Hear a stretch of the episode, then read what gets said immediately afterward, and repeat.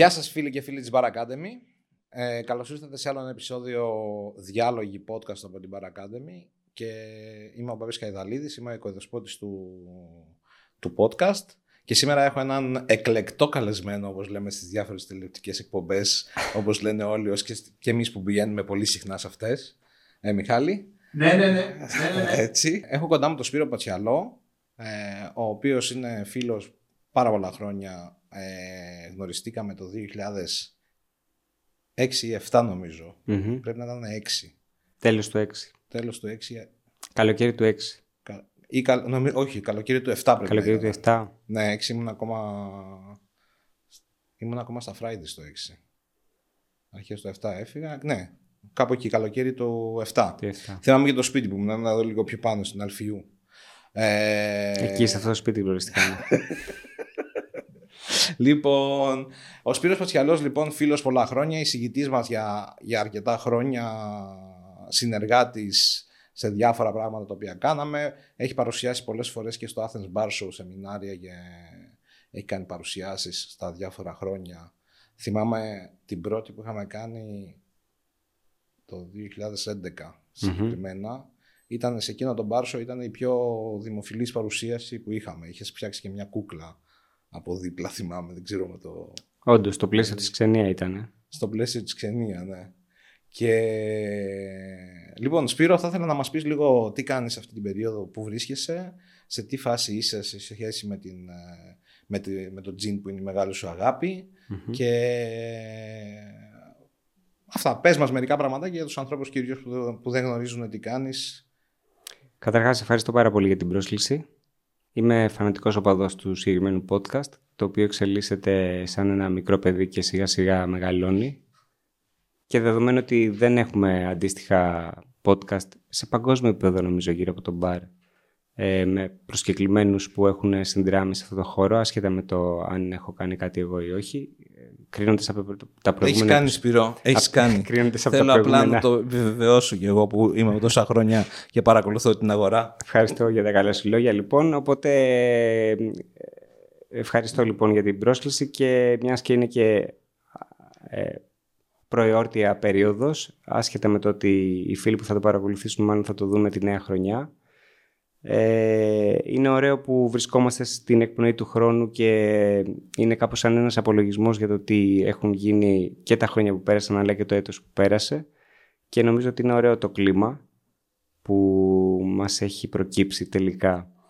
Ε, Όντως, εμείς γνωριστήκαμε εκεί το 2007, εκείνο το καλοκαίρι που μαζί με τον πολύ καλό φίλο, τον Παναγιώτη τον Καναβέτα, αναζητούσαμε στο πλαίσιο ε, μιας επάυξης ας πούμε, των ε, δυνατοτήτων των χεριών, μας, των χεριών μας στο μπαρ να κάνουμε κάποια πράγματα παραπάνω. Τότε ο Παναγιώτης μου είχε πει ότι έχω ακούσει για έναν τύπο ο οποίος ε, σε ό,τι...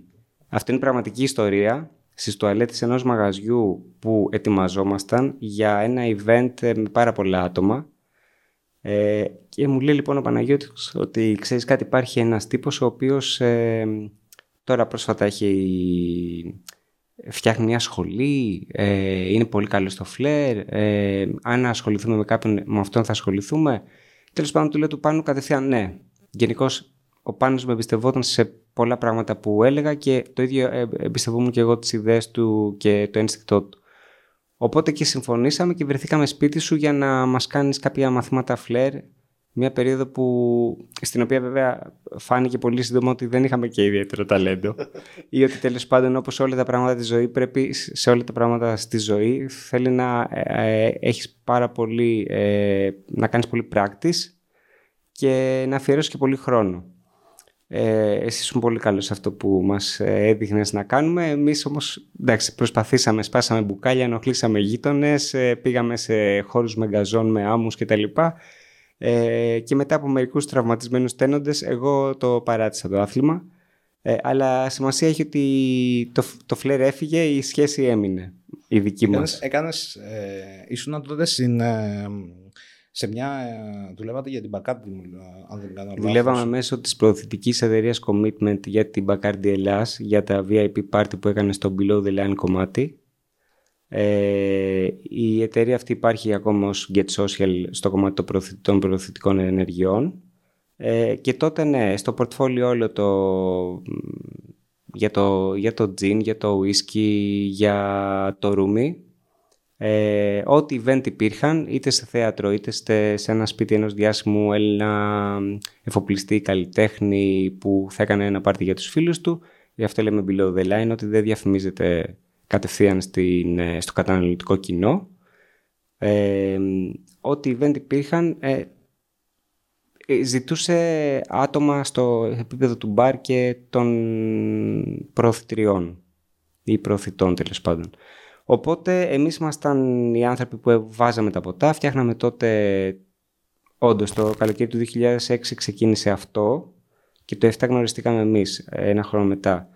Ε, φτιάχναμε μοχίτο, φτιάχναμε ντάκυρι, φτιάχναμε Κουμπαλίμπρε. Αυτή, αυτά ήταν τα βασικά ποτά τότε.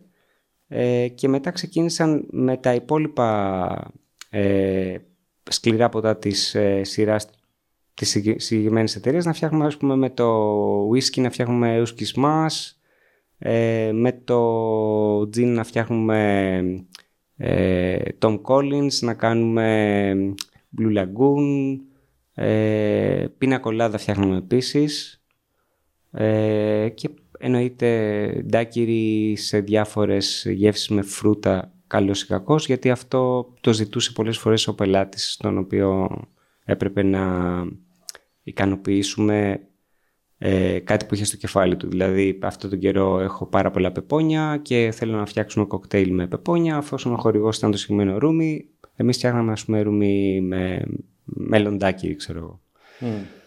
Και αυτό εγώ ε, αυτό το έχουμε συζητήσει αρκετές φορές και, και με κόσμο που δούλευε εκείνη την εποχή στη, συγκεκριμένη εταιρεία, αλλά και με ανθρώπους ε, της αγοράς. Εγώ θυμάμαι ότι αυτό το πράγμα, το ότι εσείς ήσασταν ε, μία ομάδα από, που, στην ομάδα αυτή υπήρχαν αρκετά που αυτή τη στιγμή είναι ε, η παλιά, το πούμε έτσι, του bartending στην, ε, στην Ελλάδα ε, και ήσασταν μια ομάδα από πολύ καλούς bartenders ε, οι οποίοι είχαν έτσι, μια αφοσίωση στον dedication πήγα να πω και το, έκανα ελληνικά, μου αρέσει αυτό. ε, είχαν μια αφοσίωση στο να φτιάχνουν καλά ποιοτικά κοκτέιλ και να εκπαιδεύσουν τον κόσμο να πίνει κοκτέιλ. Γιατί εκείνη την εποχή, 6, 7, 8, το κοκτέιλ ναι δεν ήταν στην αρχή του ακόμα, αλλά ο πολλής κόσμος το φοβόταν ακόμα. Δηλαδή υπήρχε κόσμος ο οποίος δεν έμπαινε στη διαδικασία να πιει ένα κοκτέιλ επειδή κάπου, κάποτε είχε δοκιμάσει από κάποιον και δεν του άρεσε καθόλου. Ας πούμε. Και εσείς βγήκατε μια ομάδα από 10-15 άτομα, τουλάχιστον εγώ έτσι το θυμάμαι, και πηγαίνατε και σερβίρατε σε αρκετό κόσμο κάθε βράδυ ε, ή κάθε βράδυ όλο το καλοκαίρι ενδεχομένως και εκπαιδεύατε τον κόσμο σιγά σιγά φτιάχνοντα του καλά ποτά ώστε αυτός να αρχίσει να εμπιστεύεται σιγά σιγά το συγκεκριμένο, τη συγκεκριμένη κατηγορία. Εγώ αυτό έχω στο μυαλό μου σαν ε, τέτοιο. Είναι και έτσι και λίγο διαφορετικά. Δηλαδή το, αυτό που λες το 10-15 άτομα, καταρχάς δεν ε, ισχύει ότι όντως μέσα από αυτήν την ομάδα που έκανε αυτές τις ενέργειες υπήρξαν άνθρωποι του χώρου οι οποίοι από τότε μέχρι σήμερα συνεχίζουν και κάνουν πάρα πολύ καλά τη δουλειά τους. Αυτό κάτι λέει για αυτούς που σκέφτηκαν και τους προσέλαβαν ε, ή για την ποιότητά τους και τη διαχρονικότητά τους στο συγκεκριμένο αντικείμενο. Ε, άρα όντως η ομάδα έπρεπε να φτιαχτεί με πολύ καλή υποδομή και τεχνογνωσία για να πάει καλά και το προϊόν και η εταιρεία έψαξε και βρήκε τα κατάλληλα άτομα. Ε, από αυτήν την ομάδα έχουν περάσει άνθρωποι λοιπόν που σήμερα έχουν μαγαζιά ή που, έχουν, που συνεχίζουν και κάνουν cocktail catering ή που κάνουν σεμινάρια ή που τους βλέπουμε τέλος πάντων με κάποιον τρόπο σε μεγάλα bar show όπως το Athens Bar Show. Ε, σημασία έχει ότι... Ε, ένα άλλο κομμάτι που έχει σημασία είναι ότι ε, δεν δουλεύαμε όλοι ταυτόχρονα. Δηλαδή μπορεί σήμερα να υπήρχε ένα event στη Μύκονο, στο σπίτι ενός ε, διάσημου Έλληνα εφοπλιστή, την ίδια μέρα να υπήρχε στη Σαντορίνη κάτι άλλο, ένας άλλος γάμος κάπου αλλού, και μια θεατρική παράσταση στο τάδε θέατρο με χορηγό, σπόνσορ, το, ένα ουίσκι. Οπότε οι ομάδες έσπαγαν. Ε, οπότε το ιδανικό ήταν να υπάρχει ένα, μια δεξαμενή με πάρα πολλά άτομα ε, και στα πιο απαιτητικά event να δουλεύουν οι πιο αποδοτικοί bartenders, ε, γυναίκες άντρες. Ε, είχα την τύχη να δουλέψω με πολύ καλά άτομα, με πολύ καλούς επαγγελματίες. Πολλοί από αυτούς με ενέπνευσαν στο να έχω πολύ μεγάλο ε, endurance πάνω στο κομμάτι της δουλειάς. Ε, είχαμε κάποιους επόπτες με τους οποίους κάναμε πολύ καλούς, πολύ καλ... που είναι, οι επόπτες είναι πολύ απαιτητικοί γιατί θέλουν η δουλειά να βγαίνει αψεγάδιαστα από την αρχή μέχρι το τέλος. Ε, το event δεν ξεκινάει την ώρα που έρχεται ο κόσμος. Το event ξεκινάει για τον κόσμο την ώρα που εκείνος έρχεται, αλλά όταν έρχεται ο κόσμος πρέπει να ε, μπορείς να τους εξυπηρετήσεις όλους ταυτόχρονα. Ειδικά όταν τα event ε, δίνουν έμφαση σε αυτό που λέμε welcome drink.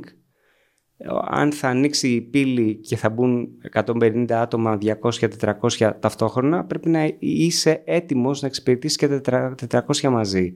Δεν πρέπει να κρυφτείς με την έννοια του ότι ε, να πάρει ευχή, ήρθαν όλοι μαζί. Μα ακριβώς γι' αυτό είσαι σήμερα σε αυτό το κομμάτι. Για να τους εξυπηρετήσεις ταυτόχρονα την ώρα που θα άνοιγαν οι πύλες. Επομένως, ε, το, το, το ε, δύσκολο κομμάτι ήταν το να είσαι πάρα πολύ ευγενικός και πάρα πολύ άμεσος στο κομμάτι του να έχεις eye contact με τον επισκέπτη, να του εξηγήσεις πολύ γρήγορα τι σερβίρεις και να τον πείσεις ότι αυτό που θα πιει θα του φτιάξει τη βραδιά. Το 50% της επιτυχίας του event ξεκινούσε λοιπόν στο σημείο 0, όταν άνοιγαν οι πόρτες. Δεν υπήρχε περιθώριο να καθυστερήσεις, να είσαι έτοιμος, να έχεις βρώμικα ποτήρια, να πεις δώστε μου δύο λεπτάκια γιατί σε δύο λεπτάκια θα, είχαν έρθει, θα έχει σχηματιστεί μια ουρά η οποία δεν σώζεται μετά εύκολα. Ε, αν πήγαινε λοιπόν στην αρχή καλά το event, ε, θα τελείωνε και πάρα πολύ καλά γιατί δεν είχε σχηματιστεί αυτό το, αυτή η συμφόρηση στην αρχή. Νιώθω όμως ότι έχουμε επιδείξει μερικά χρόνια. Έχουμε φτάσει αυτό, στο... Αυτό ήθελα, ε; ήθελα να πηγαίναμε εκεί, να μου πεις λίγο πώς ξεκίνησες στην αγορά αυτή, πώς έγινες bartender, πώς ε, εξελίχθηκες ε, σε gin expert, πώς έκανες τις, ε, πρώτες σου, τα πρώτα σου σοβαρά, δηλαδή ένα από τα πιο ωραία σεμινάρια νομίζω που έχουμε κάνει μαζί ποτέ ήταν ένα τριήμερο που είχαμε κάνει λίγο μετά τον COVID ή στον COVID πρέπει ναι, να ήταν. Ναι, αυτό νομίζω ότι ήταν ένα ξέχαστο σεμινάριο. Ένα, ένα τριήμερο πρόγραμμα το οποίο ήταν ε, Gene Expert το έλεγε ο Σπύρος. Juniper Expert. Juniper Expert, όχι Gene, ναι, συγγνώμη. Juniper Expert, το οποίο ήταν τρεις μέρες γευσηγνωσία από Genever, Gin, Olton, Distilled, τα πάντα. Δηλαδή, Ό,τι είχε να κάνει με Juniper βασικά. Ένα, ένα, ένα πάρα πολύ ωραίο ενδιαφέρον γεμάτο σεμινάριο το οποίο έχει και πάρα πολύ ε, καλή συμμετοχή τότε. Είχαμε κάνει και μια πολύ ωραία προσφορά κιόλας και είχε μαζευτεί mm-hmm. αρκετός κόσμος. Ε, πες μας λοιπόν πώς πήγε αυτό, πώς ξεκίνησες, πού γεννήθηκες, ξέρεις, πόσο χρόνο είσαι. Όχι, καθώς... Ε, οικογένεια, εξιστορ... τέτοια, ναι. τι κάνεις, αυτά.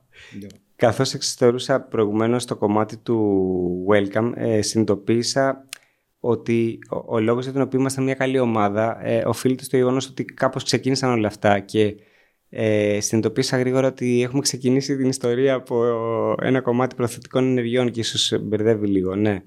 Ε, Οκ. Ε, ε, ε, εγώ να πω ότι ξεκίνησα καταρχάς κατάγαμε από το Αγρίνιο, γεννήθηκα στην Κέρκυρα και όταν τελείωσα το Λύκειο το 97, καθώς δεν πέρασα στην πρώτη μου προτίμηση ως σχολή, πέρασα στο ΤΕΙ Ηλεκτρολογίας Πάτρας ε, αποφάσισα συζητώντας με τους δικούς μου κτλ ότι επειδή δεν υπήρχε τρελή πίεση ότι ε, θα ήθελα να ξαναδώσω μια ευκαιρία στον εαυτό μου ε, επομένως αποφάσισα να ξαναδιαβάσω, να ξαναδώσω πανελληνίες εξετάσεις και στο μεσοδιάστημα μέχρι να ξαναξεκινήσω το διάβασμα αλλά και επειδή η δεύτερη χρονιά δεν θα είχε σχολείο το πρωί ε, το φθινόπωρο δηλαδή το 97 και το χειμώνα το 98 ε, ξεκίνησα να δουλεύω σε κάποιες καφετέρειες του Αγρινίου. Οπότε η πρώτη μου επαφή ήταν... 18 χρονών τότε αυτό, 17, 18. Τελειώνοντας το Λύκειο, ναι, 17, 17 προς 18. Ε, οπότε η πρώτη μου επαφή ήταν με το δίσκο, χωρίς να ξέρω όμως τίποτα για αυτά που μπαίνουν πάνω στο δίσκο. Δηλαδή δεν είναι ότι δούλεψα λάτζα και ήξερα ας πούμε ότι ο καφές γίνεται έτσι ή να έχω δει κάποια πράγματα μέσα από το χώρο της εστίασης για να πω ότι okay, αυτό που θα... Εγώ θα είμαι ο φορέας των ε, ροφημάτων που βλέπω τόσα χρόνια να παρασκευάζονται. Τέλος πάντων, το βάπτισμα του πυρός το πήρα αρκετά δύσκολα. Δηλαδή, μου είπαν ότι έχεις αυτά τα τραπέζια και ο χρόνος ξεκινά από τώρα και σερβίρει σέτα. Οπότε έπαιρνα κάποιες παραγγελίες που αρχικά μου φαίνονταν πολύ άγνωστες οι λέξεις που έβλεπα γραμμένε σε χαρτάκι. Εκείνα τα χρόνια ε, είχαμε το λεγόμενο χαρτάκι, το check χωρίς ε, συστήματα παραγγελιοληψίας. Ε, δεν ήξερα καν πώς να κάνω καλά τη δουλειά. Ε, δεν θεωρώ ότι είχα τους καλύτερους εργοδότες, ε, το οποίο ήταν ένα, επίσης ένα πολύ καλό σχολείο για μένα. Δηλαδή από κάποιο σημείο και μετά υποσχέθηκα ότι δεν θα ξαναδεχτώ να δουλέψω για ε, ένα συγκεκριμένο ε, τύπο εργοδοτών. Ε, και... Σου είχαν κάνει ποτέ, σου είχαν κάνει έστω και για λίγο κάποιο, κάποιο είδους εκπαίδευση, δηλαδή Όχι, να ποτέ. σε βάλουν ας ποτέ, πούμε, ποτέ. κουβάλα, δείξε να... Ποτέ. κάποιος από δίπλα σου που να ξέρει ώστε να μπορείς να κοιτάς και να μιμήσεις κάπως. Ποτέ. Δηλαδή απλά σου, σου δώσανε ένα δίσκο και ξεκίνησε να δουλεύει. Ναι, ναι, ναι. Όλη η φάση ήταν trial and error. Δηλαδή κάθε φορά που έκανα ένα λάθος προσπαθούσα να εξηγήσω στον εαυτό μου γιατί έγινε αυτό. Δηλαδή άργησαν οι παραγγελίες ή μια παραγγελία δεν πήγε. Ε, επανεκπαίδευα κάπως το κεφάλι μου για να μην ξαναγίνει. Ε, έπεφτε ο δίσκος. Ε, OK, okay, συνειδητοποιούσα ότι είχα βάλει δύο ποτήρια πιο δεξιά στο δίσκο. Ε, δεν ε, ήμουν ευγενικός πολύ στην ώρα αιχμής. OK, okay, αποφάσισα να πηγαίνω 10-15 λεπτά νωρίτερα στη δουλειά για να μπορώ να χαλαρώσω και να εξοπλιστώ με μια δύναμη παραπάνω που βέβαια σε αυτή την ηλικία των 18 δεν ξέρεις εσύ καλά καλά ο ίδιος να είσαι ευγενικός με τους δικούς σου ανθρώπους ή και τη δουλειά αυτή να μην κάνεις, δεν ξέρεις να την κάνεις καλά. Ε, μάλλον ε, και στο σπίτι σου να δεχτείς κάποιον δεν είσαι πολύ ευγενικός θέλω να πω. Πόσο μάλλον όταν πληρώνεις για να το κάνεις. Ε, θεωρώ ότι, ότι το αποτέλεσμα της δουλειάς που ε, έκανα ήταν αποτέλεσμα πολλών μικρών λαθών, τα οποία δεν ξεκινούν από μένα βέβαια. Ε, αλλά και αυτά τα λάθη που γινόντουσαν ήταν αφορμή για να σκεφτώ κάποια πράγματα στη μετέπειτα πορεία μου. Η οποία μετέπειτα πορεία μου εξελίχθηκε ακριβώς έτσι όπως ε, ήθελα, δηλαδή σπουδές στην Αθήνα, που οι σπουδές στην Αθήνα είχαν ε, δύο πράγματα στο δικό μου το μυαλό. Το ένα ήταν ότι απομυθοποίησα πολύ γρήγορα το κομμάτι του τι θέλεις να γίνεις όταν μεγαλώσεις. Δηλαδή ε, συνειδητοποίησα ότι αυτό που κάνεις την κάθε χρονική στιγμή είναι αυτό που θα καθορίσει το τι θα γίνεις όταν μεγαλώσεις. Δηλαδή, ε, μάλλον, ε, ας, το, ας μην το εξηγήσω ακόμα και το άλλο ήταν ότι ε, φαντάσου ένα φοιτητή ο οποίος εγώ έμεινα, έμενα στην Άνω Κυψέλη έπαιρνα ένα τρόλι και μετά ένα λεωφορείο για να πάω στο ΤΕΙ Πειραιά που σπούδασα στο ΤΕΙ Αυτοματισμού. Ε, ο χρόνος που δαπανούσα ήταν πάρα πολύς για να καταλήξω τελικά έξω από μια αίθουσα που έγραφε «Ο καθηγητής δεν θα έρθει σήμερα» ή έξω από μια γραμματεία που δεν είχες κάποιον άλλον τρόπο επικοινωνίας, άρα έπρεπε να πας εκεί από το πρωί για να κάνεις μια δουλειά το μεσημέρι. Ή να πας εκεί από το πρωί, να μην έρθει ο καθηγητής για ένα μάθημα και να συνειδητοποιήσει ότι την υπόλοιπη σου μέρα θα την περάσεις ε, στο κηλικείο παίζοντας τάβλη, ε, γιατί έτσι είναι η φοιτητική ζωή. Και το απόγευμα θα κάνεις το επόμενο μάθημα της ημέρας, γιατί δεν υπήρχε συγκεκριμένη αλληλουχία στα μαθήματα.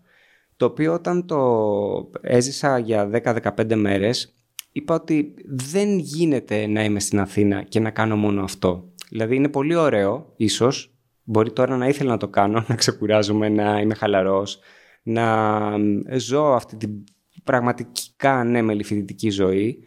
Αλλά εμένα δεν μου τέριαζε. Αισθανόμουν ότι ας πούμε, λογοδοτώ στον εαυτό μου, στους γονείς μου, οι οποίοι ε, δεν μου τα έδωσαν όλα. Δηλαδή, ναι, ναι, ό,τι χρειαστείς, πάρε μας τηλέφωνο και μάλλον ήταν πάντα στη διάθεσή μου. Αλλά μου είπαν, ξέρεις κάτι, εμείς θα πληρώνουμε το ενοικιό σου. Αν χρειαστείς τα βασικά έξοδα είναι αυτά.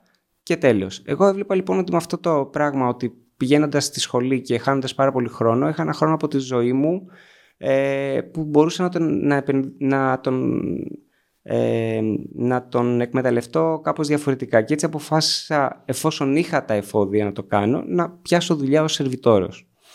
Ε, και θυμάμαι χαρακτηριστικά ότι έδωσα στον εαυτό μου τη δυνατότητα, είπα για έξι μήνες δεν θα κάνω κάτι στην Αθήνα και το Φλεβάρι του 1999 κατηφόρησε τη Φωκίωνο Νέγρη και έμπαινα σε όλες τις καφετέριες μέσα για να πιάσω δουλειά ως σερβιτόρος. Ε, ήταν, ήταν πολύ ωραίο. Δηλαδή τώρα δεν θα τολμούσα ίσως να το κάνω το ίδιο πράγμα. Να χτυπάω την πόρτα σε όλα τα μαγαζιά για να πιάσω δουλειά. Αλλά τότε αυτό το, το θράσος και η αυτοπεποίθηση που είχα ε, μου άρεσε. Δηλαδή θα ήθελα να το βλέπω σε αρκετούς νέους και σήμερα. Ε, δηλαδή θέλω να πω ότι θεωρώ ότι αν είναι ένα χαρακτηριστικό κάποιου, γιατί έχει και μία δόση αφέλειας ε, αυτή, αυτό το θράσος, ε, θα ήθελα να το δώσω στους νέους που κανονικά βράζει το αίμα τους, με αυτή την έννοια το λέω.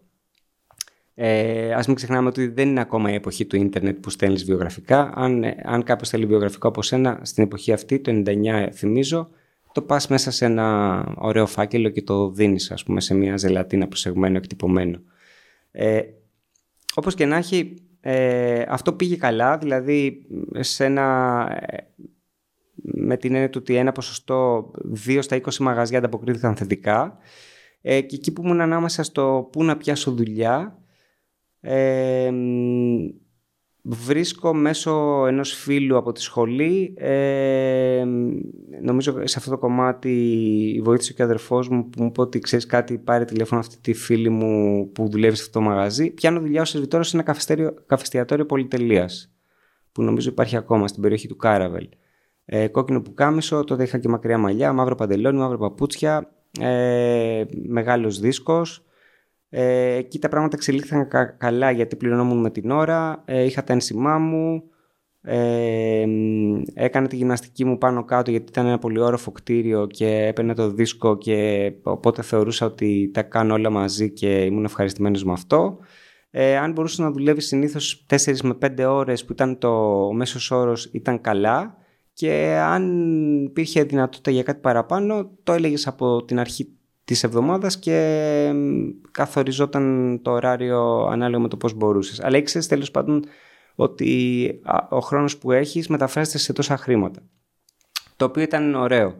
Και ξέρεις, όταν έχεις δουλειά... Τόνισες πριν για τα ένσημα, ε, στις προηγούμενες δουλειές σου δεν είχες ε, ασφάλιση καθόλου; Στην επαρχία δεν είχα, όχι.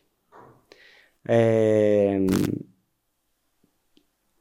Οπότε συνεχίζοντας ε, τη ζωή στην Αθήνα και όντας σε ένα μαγαζί όπου έβγαζα ας πούμε, το κάτι παραπάνω που χρειαζόμουν για τα φοιτητικά μου χρόνια ε, και έχοντας αποφασίσει ότι θέλω να, ανεξα, να ανεξαρτητοποιηθώ και να απεξαρτηθώ από τη, τα μέσα μαζικής μεταφοράς ε, λέω τέλος πάντων πρέπει να φέρω το όχημά μου ή να έχω το όχημά μου και αποφάσισα ότι θα κάνω κάτι για να δουλεύω για αυτό και έτσι έπρεπε να έχω ένα upgrade ας πούμε στο, σε αυτό που έκανα αλλά δουλεύοντας ως σερβιτόρος είχα την αυτοπεποίθηση ότι μπορεί να δουλέψω και κάπου αλλού. Οπότε είχα τα αυτιά μου ανοιχτά, συνέχισα να ψάχνομαι και τότε μου δόθηκε μια ευκαιρία να ξεκινήσω ως barman στο Blueprint στο Μαρούσι. Αυτό έγινε τον... Η πρώτη επαφή έγινε το Φλεβάρι του 2000, δηλαδή πολύ γρήγορα σε σχέση με το σημείο, το χρονικό που ξεκίνησα ως σερβιτόρος. Ε, οπότε πήγα στο Μαρούσι, μίλησα εκεί με τους ανθρώπους, τον Τάσο και τη Μαρία που είχαν το μαγαζί ε, το Blueprint, Blueprint. Blueprint. Υπάρχει ακόμα. Και τι ήταν, τι είναι το μαγαζί αυτό; Ε, rock Bar Cafe, ε, το οποίο βέβαια για εκείνη την εποχή ήταν πολύ πρωτοποριακό με την έννοια το ότι είχε αρκετά, αρκετά μεγάλη κάβα ποτών. Ε, ήταν αυτό που λέμε σαν μαγαζί στα ποτά, ας πούμε. Ήταν. Ναι, ήταν αυτό που λέμε και στέκι ε, και έχει κρατήσει τον ίδιο χαρακτήρα με ό,τι, με ό,τι σημαίνει αυτό. Ε, με την έννοια ότι δεν έχει αλλάξει κάτι από τότε. Βέβαια δεν είμαι πολύ καλός κριτής, με καθώς δεν, έχω, δεν το έχω επισκεφτεί τα τελευταία χρόνια. Ε, αλλά είναι, μου αρέσει πολύ το γεγονός ότι υπάρχει ακόμα. Ε, εκεί λοιπόν, ε, μετά τις πρώτες επαφές με τον εργοδότη μου τον Τάσο, ε, μου είπε ότι υπάρχει ανάγκη για ένα άτομο που θα δουλεύει ε, με, υπό αυτές τις συνθήκες, σε αυτό το ωράριο. Ε, κάθισα μέχρι με full ένσημα και με πολύ καλές αναμνήσεις μέχρι το 2005 που πήγα φαντάρος ε, και όταν ξαναγύρισα ασχολήθηκα πολύ λίγο με το συγκεκριμένο μαγαζί. Ε, μετά εντάχθηκα στην ομάδα της, προ, της ε, ε, διαφημιστικής εταιρείας και ταυτόχρονα ξεκινήσαμε τη συνεργασία με τα παιδιά στο Φάλτσο αλλά έχοντας και το πτυχίο μου ξεκίνησα να εργάζομαι για με, μεγάλη εταιρεία τηλεπικοινωνιών στην οποία ακόμα, είμαι ακόμα και σήμερα ε, και έκανα δύο πράγματα ταυτόχρονα για όσο μου το επέτρεπε ο χρόνος μου, η διάθεσή μου και το πόσο πολύ ήθελα να εξελιχθώ. Και ερχόμαστε τώρα στο το ότι γνωριζόμαστε εμείς, γύρω στο 2000, mm όχι γύρω στο το 2007. Ε, εσύ εκείνη την εποχή κάνεις events, κάνεις ε, προγράμματα. Εγώ πάντα αυτό το κομμάτι το οποίο κάνατε στην, ε, στο B-Bar, αυτό τότε, πάντα ήταν και, εγώ το έβλεπα και ως κομμάτι εκπαίδευσης. Δηλαδή εκπαιδεύατε κιόλας. Δηλαδή λέγατε πράγματα, δεν είναι ότι απλά φτιάχνατε κάτι το οποίο ήθελε ο να πιει. Του λέγατε ότι φτιάχνετε με αυτό, το, το, το, το κάνατε. Και το κομμάτι της εκπαίδευσης, νομίζω, δεν ξέρω τώρα αυτό άμα το είχες δουλέψει διαφορετικά. Εγώ σε θυμάμαι σχεδόν έτοιμο εισηγητή σε ό,τι αφορά τα προγράμματα, δηλαδή και μαζί όταν συνεργαστήκαμε ε, εδώ στην Ακαδημία, ε, το κομμάτι του της εισήγησης το είχες, πάταγες γερά δηλαδή. Θυμάμαι ότι εκείνη την εποχή είχατε κάνει και, είχες πάει και Λονδίνο για, για, για εκπαίδευση εκείνη την εποχή γενικότερα ξεκίναγε όλο το κομμάτι του, ναι. του, της ανόδου ας πούμε αυτό που λέμε χρυσή εποχή του, του, του, του, ελληνικού, του ελληνικού bartending ε, ε, σαν ας το πούμε έτσι εκεί 7, 8, 9, 10 κάπως έτσι και μετά σιγά σιγά σιγά σιγά ξεκίναγε μεγάλο, μεγάλο, μεγάλο που έχει φτάσει σήμερα και είναι ε, σημαντικό πια. Ε, ήσουν πάντα από τους ανθρώπους οι οποίοι, ο, ο, ο οποίος ψαχνόταν ε, με, και με διαγωνισμούς. Θυμάμαι ότι είχες παίξει σε, mm-hmm. στο Τζιβάνι στον πρώτο νομίζω είχες παίξει όπου είχατε γνωριστεί και με τον Γκάρι Ρίγκαν και τον Φίλιπ Ντάφ και είχατε κάνει μια πολύ ωραία Δηλαδή, εγώ θυμάμαι αυτό νομίζω ότι ήταν 7, 8, 8, 9, κάτι τέτοιο. Τζιβάιν ήταν ε, Ιούνιο του 2010. 10. Ε, ωραία, λίγο πιο μετά, λοιπόν. Που ήταν ένα milestone γενικά για την ελληνική εγχώρια σκηνή και το μεγάλο boom που θα ακολουθούσε μετά. Δηλαδή, νομίζω ότι από εκεί πέρα εξελίχθηκαν τα πράγματα πολύ καλά για τη χώρα. Ε, είχαμε πάει, όσοι είχαμε πάει στα πρώτα BCB, Είχαν γίνει κάποια ταξίδια από κάποιους άλλους συναδέλφους ε, από την Κούβα, την Αμερική και σε κάποιες ευρωπαϊκές χώρες και νομίζω ότι κάπου εκεί είχαν ήδη ανοίξει τα πρώτα μαγαζιά που άνοιγαν συνάδελφοί μας εκπαιδευμένοι και όχι απλά άνθρωποι που έπαιρναν μια εντολή, άνοιξε αυτό το μαγαζί, πάρε τα λεφτά και τρέξτε το ας πούμε.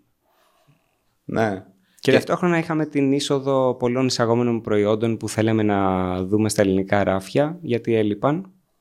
Ε, την ε, πολύ μεγαλύτερη ροή πληροφορίας μέσω ίντερνετ, ε, αλλά... Ε, Θέλω να μου πεις λίγο για αυτή την εμπειρία σου εκεί, γιατί εγώ τουλάχιστον στο μυαλό μου έχω ότι εσύ αγάπησες το τζιν ε, ως επαγγελματίες και αφοσιώθηκες ουσιαστικά και νομίζω ότι στην Ελλάδα πρέπει να είσαι ο πλέον ε, ειδικός πάνω στο συγκεκριμένο ε, προϊόν από άποψη γνώσεων και το τι έχεις κάνει γενικά γύρω από αυτό το προϊόν ε, γύρω αυτή την κατηγορία τέλος πάντων. Ε, τι ήταν αυτό το οποίο έγινε στην, ε, στην πορεία σου εκεί, δηλαδή πήγες σε ένα διαγωνισμό, διαγωνίστηκες εκεί, έζησες κάποιες εμπειρίες και αυτό σε έκανε να θελει να το εξελίξεις. Εγώ θυμάμαι συζητάγαμε και μου είχες πει ότι εγώ το συγκεκριμένο κομμάτι θέλω να το πάω Ισχύει. Ε, λίγο πιο μπροστά. Και τι ήταν αυτό το οποίο σε έκανε. Ήσουν άνθρωπος ο οποίος ψαχνόταν γενικά. Θα σου πω, είμαι ένας άνθρωπος ο οποίος επειδή δεν ε, γεννήθηκα με ένα ταλέντο σε κάτι, δηλαδή να είμαι ο τρομερός ε, τύπος που παίζει μπάσκετ, ε, βόλεϊ, γενικώς με τα αθλήματα δεν τα πήγαινε καλά. Πίστευα πάρα πολύ στο, στο διάβασμα. Δηλαδή, ε, θεωρούσα ότι και ίσως εδώ με βοήθησε πολύ και η, ε, ο Τάσος που έχει το blueprint ας πούμε ε, πήγε ένα σπίτι του και είχε τότε μια βιβλιοθήκη που δεν θα χώραγε τώρα ε, σε ένα πολύ μεγάλο δωμάτιο. Τότε, μιλάμε για το 2000. Τώρα φαντάζομαι ότι θα έπρεπε να έχει μια βιβλιοθήκη τύπου κτίριο. Ποτών. Βιβλιοθήκη βιβλίων. Όχι εννοώ βιβλιοθήκη όχι, με, όχι, με, με, με κάθε τι. Α, okay με καθετή κυρίως σε ελληνική λογοτεχνία, μυθιστοριογραφία κτλ. αυτό ε, το πράγμα μου έδωσε να καταλάβω ότι μάλλον με έκανε να αισθανθώ πολύ άσχημα που εγώ ίδιος δεν διάβαζα πολλά βιβλία και από τότε, από το 2000, ε, ξεκίνησα να διαβάζω ταυτόχρονα με τη σχολή μου ε, βιβλία για οτιδήποτε ήθελα να γίνω καλός. Έτσι τότε ξεκίνησα να διαβάζω βιβλία για τον μπαρ. Ε, και μάλιστα επειδή τα καλοκαίρια ε, έπρεπε να κάθομαι στην Αθήνα ε, και να δουλεύω, δηλαδή δεν είναι ότι δούλευα ε, αντίστροφα σεζόν, δηλαδή όσο ήμουν στην Αθήνα για, τα, για τη φοιτική ζωή δούλευα και μετά πήγαινα στο Αγρίνιο για να ξεκουραστώ. Ε, το, τα καλοκαίρια λοιπόν που ήταν λίγο πιο χαλαρό το πρόγραμμά μου την ε, περίοδο της ημέρας ε, είχα μπει σε μια διαδικασία και σημείωνα τα κοκτέιλ που μέχρι τότε εγώ ήξερα. Δηλαδή η φιλοσοφία στο Blueprint δεν ήταν ότι φτιάχνουμε Β52 και Μαργαρίτα και άντε ένα Fleming Lamborghini επειδή αυτά ξέρει ο κόσμος να ζητάει στο τσάκι κέφι. Η φιλοσοφία ήταν ότι Σπύρο πρότεινέ μας τι θα μπορούσε να πει ο κόσμος. Τότε είχαμε και fruit punch χωρίς αλκοόλ που βάζαμε, ας πούμε, kiwi και lime. Okay, οι εποχές αυτές ήταν. Mm.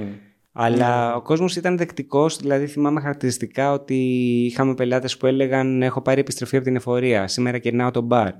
Ε, Καταστάσεις που δεν τις ζεις εύκολα πλέον ξανά. Δεν ξέρω αν πλέον υπάρχει επιστροφή από την εφορία. Ίσως γι' αυτό καταρχάς. Ε, ίσως και άτυχο το παράδειγμα. Ε, αλλά θέλω να πω ότι...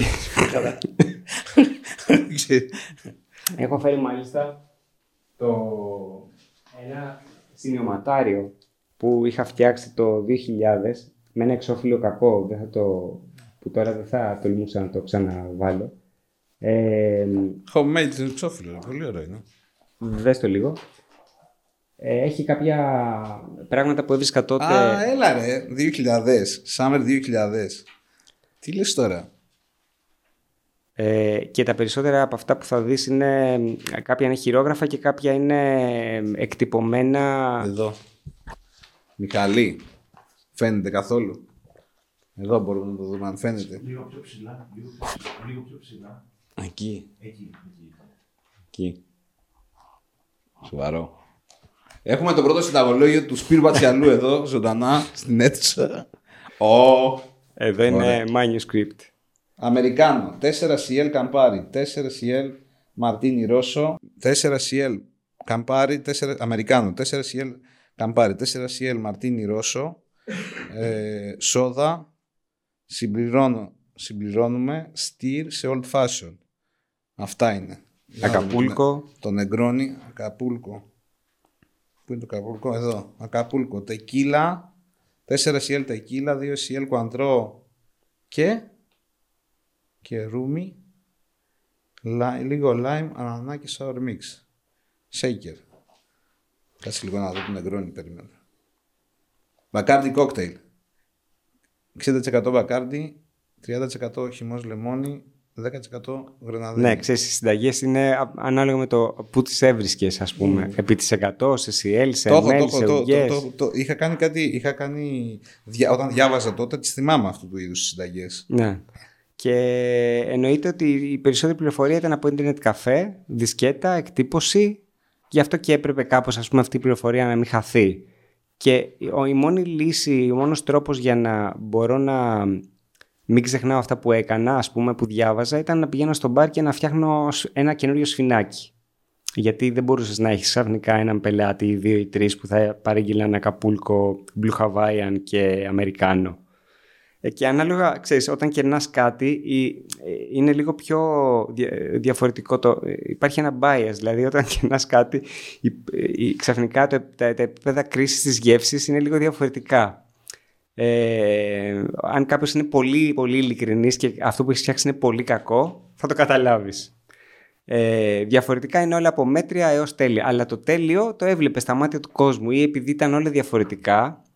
Ε, υπήρχε ένα πολύ, ε, ε, πολύ, πολύ διαφορετικά σε σχέση με αυτά που έπιναν ως τότε. Υπήρχε ένα καλό κριτήριο για το προς τα ποια, κατεύθυνση, προς τα, ποια είναι η κατεύθυνση που πάει αυτό το πράγμα. Και ε, το διάβασμα λοιπόν για μένα ήταν μια συνεχόμενη κατάσταση αυτοβελτίωσης σε όλα τα επίπεδα Ε, για το κοκτέιλ δεν σταμάτησε μέχρι πριν από μερικά χρόνια, ε, όπου συνειδητοποίησα ότι εντάξει, από κάποιο σημείο και μετά πραγματικά χάνεις την μπάλα. Δηλαδή, θεωρώ ότι αυτή τη στιγμή υπάρχουν πάρα πολύ ωραία βιβλία, αλλά πρέπει να έχεις πολύ συγκεκριμένη οδό για το που θέλεις να πας. Ας πούμε, αν θέλεις να ασχοληθείς με το Zero Waste Techniques και ε, τεχνικές ε, ε, sustainability, θα πρέπει να κάνεις και πράξη σε αυτό το κομμάτι. Θα πρέπει να έχεις εξοπλισμό και δεν μπορείς να μείνεις μόνο στα βιβλία. OK. Okay.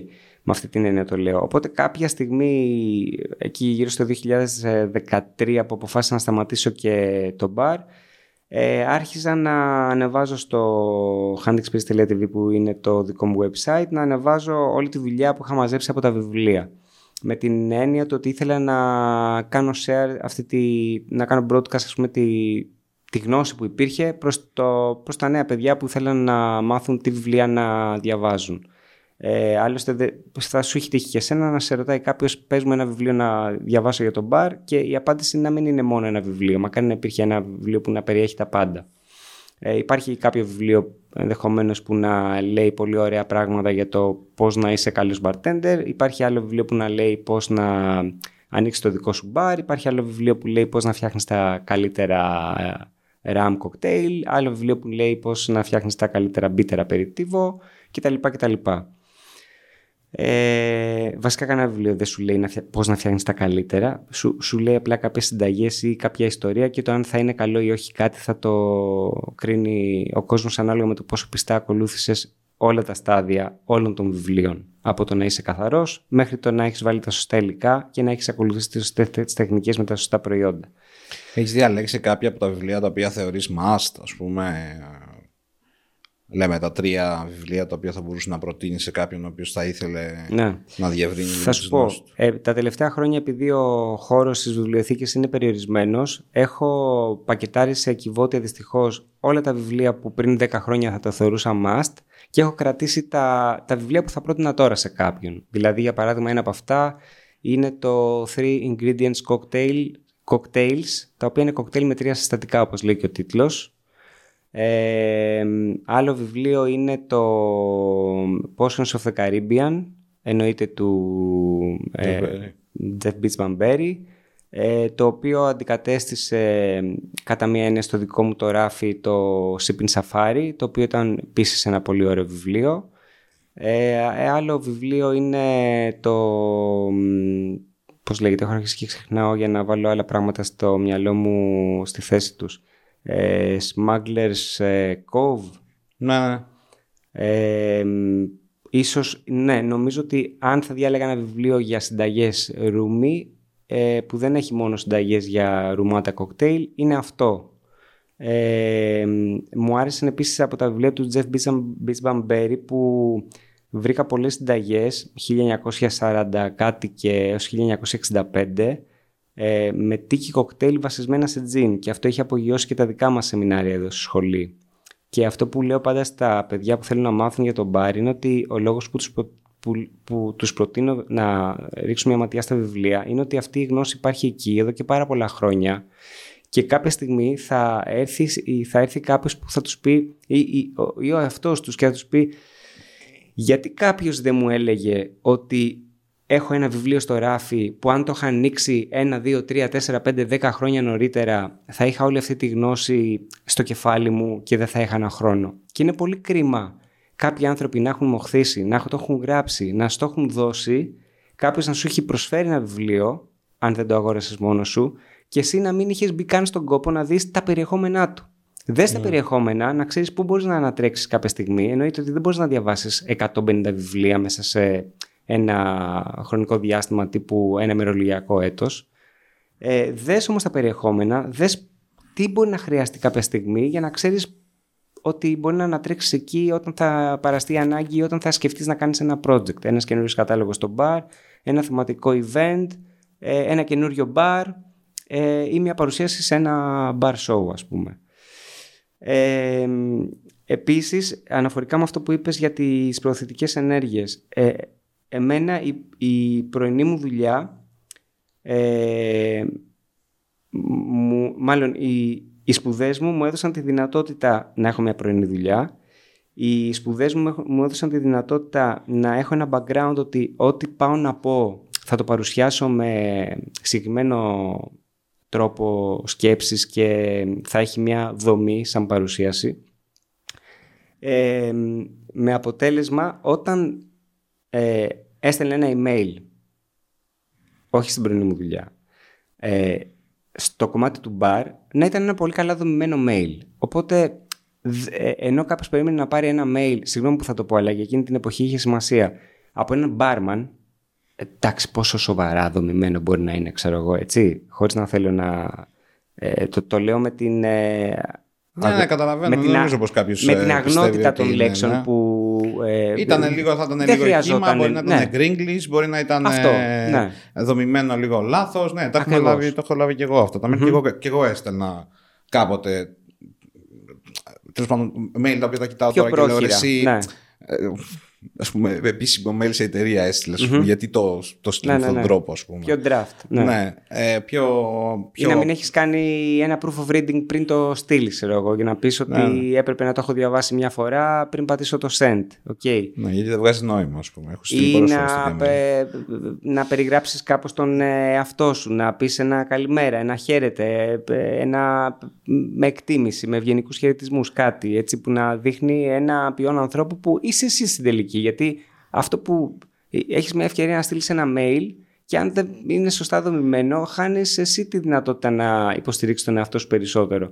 Ναι, Οπότε- καταλαβαίνω τι εννοείς με το τέτοιο. Ναι, ναι. Οπότε θέλω να πω ότι ε, έβλεπα ότι τα mail μου δεν πάνε αδιάβαστα επειδή ήταν καλά δομημένα και έβλεπα ότι όταν μου ζητούσε κάποιος να παρουσιάσω είτε, το- είτε τον εαυτό μου είτε ένα θεματικό, δηλαδή μου ζητούσαν από την εταιρεία προώθησης να κάνουμε ένα event για το Tom Collins, οπότε εγώ καθόμουν και διάβαζα κάποια πράγματα για το Jean, ε, επειδή είχα τα βιβλία στη τελική ανάλυση και επειδή ε, ήξερα τα περιεχόμενα και έλεγα ότι α, όταν θα χρειαστεί να διαβάσω για το Tom Collins θα πάω εκεί. Οπότε τη, δια- ε, όταν ερχόταν η ώρα για να κάνουμε το event ε, έλεγα στον επόπτη, ξέρεις κάτι, μήπως να μαζέψουμε λίγο τα ε, παιδιά που κάνουν την προωθητική ενέργεια και τις κοπέλες που λένε ένα καλωσόρισμα για να τους εξηγήσουμε λίγο τι κάνουμε σήμερα. Και αυτό πήγαινε πάρα πολύ καλά. Επομένως δεν έγινε κάτι επειδή ήμουν κα, ε, κα- κάποιος, αλλά προσπαθούσαμε να κάνουμε ένα πολύ ωραίο team μπαίνοντας στα παπούτσια του επισκέπτη. Ότι ο επισκέπτης που θα έρθει θα πρέπει μέσα σε πολύ λίγο χρόνο να μάθει τι κάνουμε σήμερα εδώ και τι είναι αυτό που πίνει. Έτσι ώστε να γλιτώσουμε εμείς χρόνο στο μπαρ, να το φτιάχνουμε και να το παίρνει έχοντας ήδη ενημερωθεί. Και αυτό λειτουργήσε πολύ ωραία. Οπότε συνήθως ήμουνα ο μήνυ εισηγητής ε, στα event. Όχι ο μόνος, υπήρξαν και άλλοι ε, ταυτόχρονα με μένα, απλώς επειδή είπα ότι ήταν πολλά τα event, κάποιες φορές ήμουν εγώ και αυτό κύλησε ωραία. Οπότε ε, Δηλαδή είχε αποτέλεσμα ουσιαστικά το να προετοιμάσει την εμπειρία είχε του, αποτέλεσμα. του, του, του επισκέπτη Μμμ. και του να δώσεις ας πούμε του, του να δώσεις την, την ιστορία, την διαδικασία παραγωγής ενδεχομένως της γεύσης που μπορεί να έχει ένα προϊόν να το πάρεις όλο αυτό να το, να το, να το δώσεις σε αυτόν που έρχεται όταν έρχεται Ναι. και το αποτέλεσμα στο τέλος της ημέρας θα είναι μια καλύτερη εμπειρία για αυτούς και για σένα αντίστοιχα γιατί εσύ έκανες λίγο πιο εύκολη τη δουλειά σου και εκτιμούταν ενδεχομένως λίγο περισσότερο το να πάρει κάποιος απλά. Το θυμόταν κιόλας. Δηλαδή, αυτό που λες εσύ, νομίζω ότι εσύ μου το είχες πει πρώτη φορά, ότι ε, θα ξεχάσει λέει, τι έχει πιει από σένα, ότι θα, θα ξεχάσει ε, ξέρω εγώ, το ποτό, το όνομα του ποτού, το όνομά σου, αλλά δεν θα ξεχάσει ποτέ πώς τον έκανες να νιώσεις. Αυτό το. Ναι, παραφρασμένο βέβαια από τη Μάγια Αγγέλου που είχε πει ότι ε, θα ξεχάσουν τι είπες, θα ξεχάσουν τι έγραψες, αλλά δεν θα ξεχάσουν ποτέ πώς σου έκανες να νιώσεις. Αυτό, ξεχνα... Αυτό θυμα... θυμάται Ναι, ο ναι, κόσμος, ναι. έτσι. Ε, Δεν, οπότε δεν ήταν δική μου η ρίση, αλλά ε, νομίζω ότι πορεύουμε Ήταν με δική βάση σου, το, αυτό. δικό σου, το, η δική σου η παραλλαγή όμως. Ναι, ναι. Τουλάχιστον εγώ από σένα την έχω ακούσει. Ήταν ε, πολύ Κοίταξε, πετυχημένο. στα- θα σου πω. ε, ε, στ- έχουμε αφήσει. Μια, μια, ε, θέλω να αναφέρω κάτι μετά για εκείνο το ταξίδι που πεις για τη Βρετανία, αλλά ε, στα event, τα event είναι πολύ μεγάλο σχολείο γιατί έχεις τη δυνατότητα να εξυπηρετήσεις πολύ μεγάλο πλήθος κόσμου από όλα τα μέρη της Ελλάδας, γιατί τα event γινόταν σε όλα τα μέρη της Ελλάδας. Το cocktail catering που το έχεις υπηρετήσει ίσως περισσότερο από μένα, το έχεις δει ο πελάτης σου, σου δίνει ένα input μισής ώρας και σου λέει εντάξει δεν πειράζει, ο κόσμος θα περάσει καλά ό,τι και να κάνεις, αλλά την ημέρα που γίνεται το event τα θέλει όλα τέλεια ξαφνικά. Έχει ξεχάσει ότι σου αφιέρωσε πολύ λίγο χρόνο, έχει ξεχάσει ότι σου ζήτησε να κάνεις την καλύτερη τιμή, αλλά εκείνη τη μέρα θέλει να τον εξυπηρετήσεις σαν να είναι ο καλύτερος σου εργοδότης και ο πιο απαιτητικός ταυτόχρονα. Με αποτέλεσμα να πρέπει να είσαι τέλειος όπως και να έχει, γιατί ο κόσμος που θα εξυπηρετήσεις δεν είναι ο ένας αυτός πελάτης που σου έδωσε την, ε, το, την εντολή να δουλέψεις για αυτόν. Έτσι, ο κόσμος λοιπόν που θα, αν έρθουν χίλια άτομα, εσύ δεν μπορεί να λες, ξέρετε κάτι, έχουμε συμφωνήσει να φτιάχνουμε ε, μαργαρίτα χωρίς lime, ή έχουμε συμφωνήσει να φτιάχνουμε μαργαρίτα χωρίς shaker, ή έχουμε συμφωνήσει να έχουμε σάπιο δυόσμο. Πρέπει όλα αυτά που θα κάνεις να είναι 100% τέλεια για να είσαι τέλειος ή για να σου ζητήσει ένας επισκέπτης μία κάρτα του. Ε, ή ε, ε επίσης δεν ξέρεις αν αυτός που θα έρθει ε, έχει πάει στην Κούβα για να πιει ε, μοχίτο ε, ή αν έχει πάει σε 100 διαφορετικά μπαρ σε, όλη την, ε, σε όλο τον κόσμο. Άρα όταν φτιάχνεις ένα κοκτέιλ σε, ένα, σε επίπεδο κοκτέιλ catering ε, μπορεί εσύ να νομίζεις ότι είσαι ένας ε, άνθρωπος που μια εταιρεία τον πληρώνει γιατί ε, είναι ο καλύτερος της ομάδας, αλλά σε τελική ανάλυση αυτός που ε, έρχεται εκεί μπορεί και να πληρώνει, μπορεί και να μην πληρώνει, ε, θα σε κρίνει και θα σε κρίνει πολύ αυστηρά, ειδικά αν είναι σε ένα σπίτι. Δηλαδή έχουμε κάνει event ας πούμε, τα οποία είναι μέσα σε χιλιάδες κόσμος στο ε, γήπεδο Τεκ Βοντό με, σε κάποιες συναυλίες. Ναι, εκεί ο κόσμος μπορεί να πληρώσει 10 ευρώ για εκείνη την εποχή. Τώρα θα μπορούσε να είναι κάτι αντίστοιχο με 20 ευρώ. Για μια frozen πίνα κολάδα σε πλαστικό ποτήρι και να μην ενδιαφερθεί και πάρα πολύ γιατί αυτό υπήρχε. Αλλά όταν είσαι σε ένα σπίτι ενός ε, εφοπλιστή και οι καλεσμένοι είναι άνθρωποι οι οποίοι έχουν ένα πολύ συγκεκριμένο ύφος και σου ζητάνε ε, να πιούν από σένα ένα ποτό και σε ρωτάνε πάρα πολλά πράγματα, πρέπει να έχεις αυτή τη δύναμη που είπες στα πόδια σου για να μπορείς να υποστηρίξεις και το επάγγελμα και την ομάδα και το προϊόν το οποίο εκπροσωπείς. Υπήρχαν περιπτώσεις που πίσω είχαμε μεγάλες αφήσεις που έγραφαν ας πούμε ε, τάδε τζιν ε, και ο κόσμος μας ζήταγε δεν έχετε το ε, δείνα, τη δείνα ετικέτα. Ε, και τους εξηγήσω ότι ξέρετε κάτι, σήμερα έχουμε sponsors από αυτό, από αυτό το τζιν. δεν το πίνω, δεν μου αρέσει. Εσύ εκείνη την ώρα, αντί να πεις OK, okay, μου έτυχε ένας, ένας κακός επισκέπτης, πρέπει να μπεις στα παπούτσια του επισκέπτη, γιατί αυτός δεν έχει να κερδίσει κάτι, δεν έχεις να χωρίσεις κάτι μαζί του. Μπορείς απλά να του κάνεις τη βραδιά πολύ πιο καλή και να τον κάνεις να θυμάται αυτό ε, που ήπια, επειδή τον έκανες να αισθανθεί καλά. Okay, οπότε αυτό ήταν το μεγάλο στοίχημα και αυτό προσπαθήσαμε μέσα από την ομάδα να επικοινωνήσουμε μεταξύ μας, ότι όλες αυτές οι ιστορίες που λέμε ε, δεν είναι μόνο για το επίπεδο της μάρκας, αλλά για να ταυτίσει ο κόσμος τη μάρκα με μια καλή ανάμνηση. Η ανάμνηση ήταν μία ώρα από τη βραδιά του ή όλη του η βραδιά ή ένα event, ε, ε, ένας γάμος, μία βάφτιση που πέρασε καλά. Ε, τότε είχαμε επίσης την πολυτέλεια η εταιρεία ποτών που προωθούνταν μέσω της προωθητικής αυτής εταιρείας να φέρνει ε, ξένους εισηγητές ε, όπως ο Ντίμι Λεζίνσκα ας πούμε που τότε ήταν ο brand ambassador για τη Vodka Grey Goose ε, και πολλοί άλλοι ξένοι οι οποίοι μας ε, έδιναν πολύ ωραίες γνώσεις. Επίσης το 2008 ήταν αυτό το ταξίδι που είπες στην Αγγλία με στο Λονδίνο για... με πρωτοβουλία του Μιχάλη του Μένεγου ο οποίος ε, ε, απευθύνθηκε σε μένα στο Θάνατο Μπρουναρού, στο Χρυσό του Χουσέα, στο Γρηγόρη του Μητράκο, ε, στο Γιάννη το Μπετρί ε, στο Στέφανο τον Παρασκευούδη ε, και στο Θάνο τον Μπρουναρού νομίζω τον είπα. Οχτώ άνθρωποι ήμασταν συνολικά μαζί με τον Μιχάλη. Και... Ο Κερκύρας ήταν Ο Κερκύρας θα ήταν, αλλά τελικά κάτι είχε τύχει. Είχε κάποιο πολύ σημαντικό event και δεν ήρθε. Α, νομίζω ότι τον είδα στη φωτογραφία, όχι; Όχι, όχι, δεν είχε έρθει. Θέλαμε να είναι εκεί, αλλά δεν ήταν τελικά. Ε, και πρακτικά... Σπύρος Κερκύρας. Όντως, ναι, Σπυράρας. ε, τους χαιρετισμούς μας. Ναι, ε, τότε λοιπόν τα σεμινάρια είχαν γίνει από τον Ben Reed και, το συνεργάτη, και έναν συνεργάτη του. Ε, για μας ήταν θεοί. Ε, τώρα που σκέφτομαι τι μας ε, έδειξαν και τι μας για, γιατί μας μίλαγαν για τρεις-τέσσερις συνεχόμενες μέρες, δεν ήταν κάτι το τόσο σπουδαίο. Τότε όμως ήταν ό,τι καλύτερο μπορούμε να, μπορούσαμε να ζήσουμε και είχαμε πληρώσει και αρκετά χρήματα για αυτό το σεμινάριο.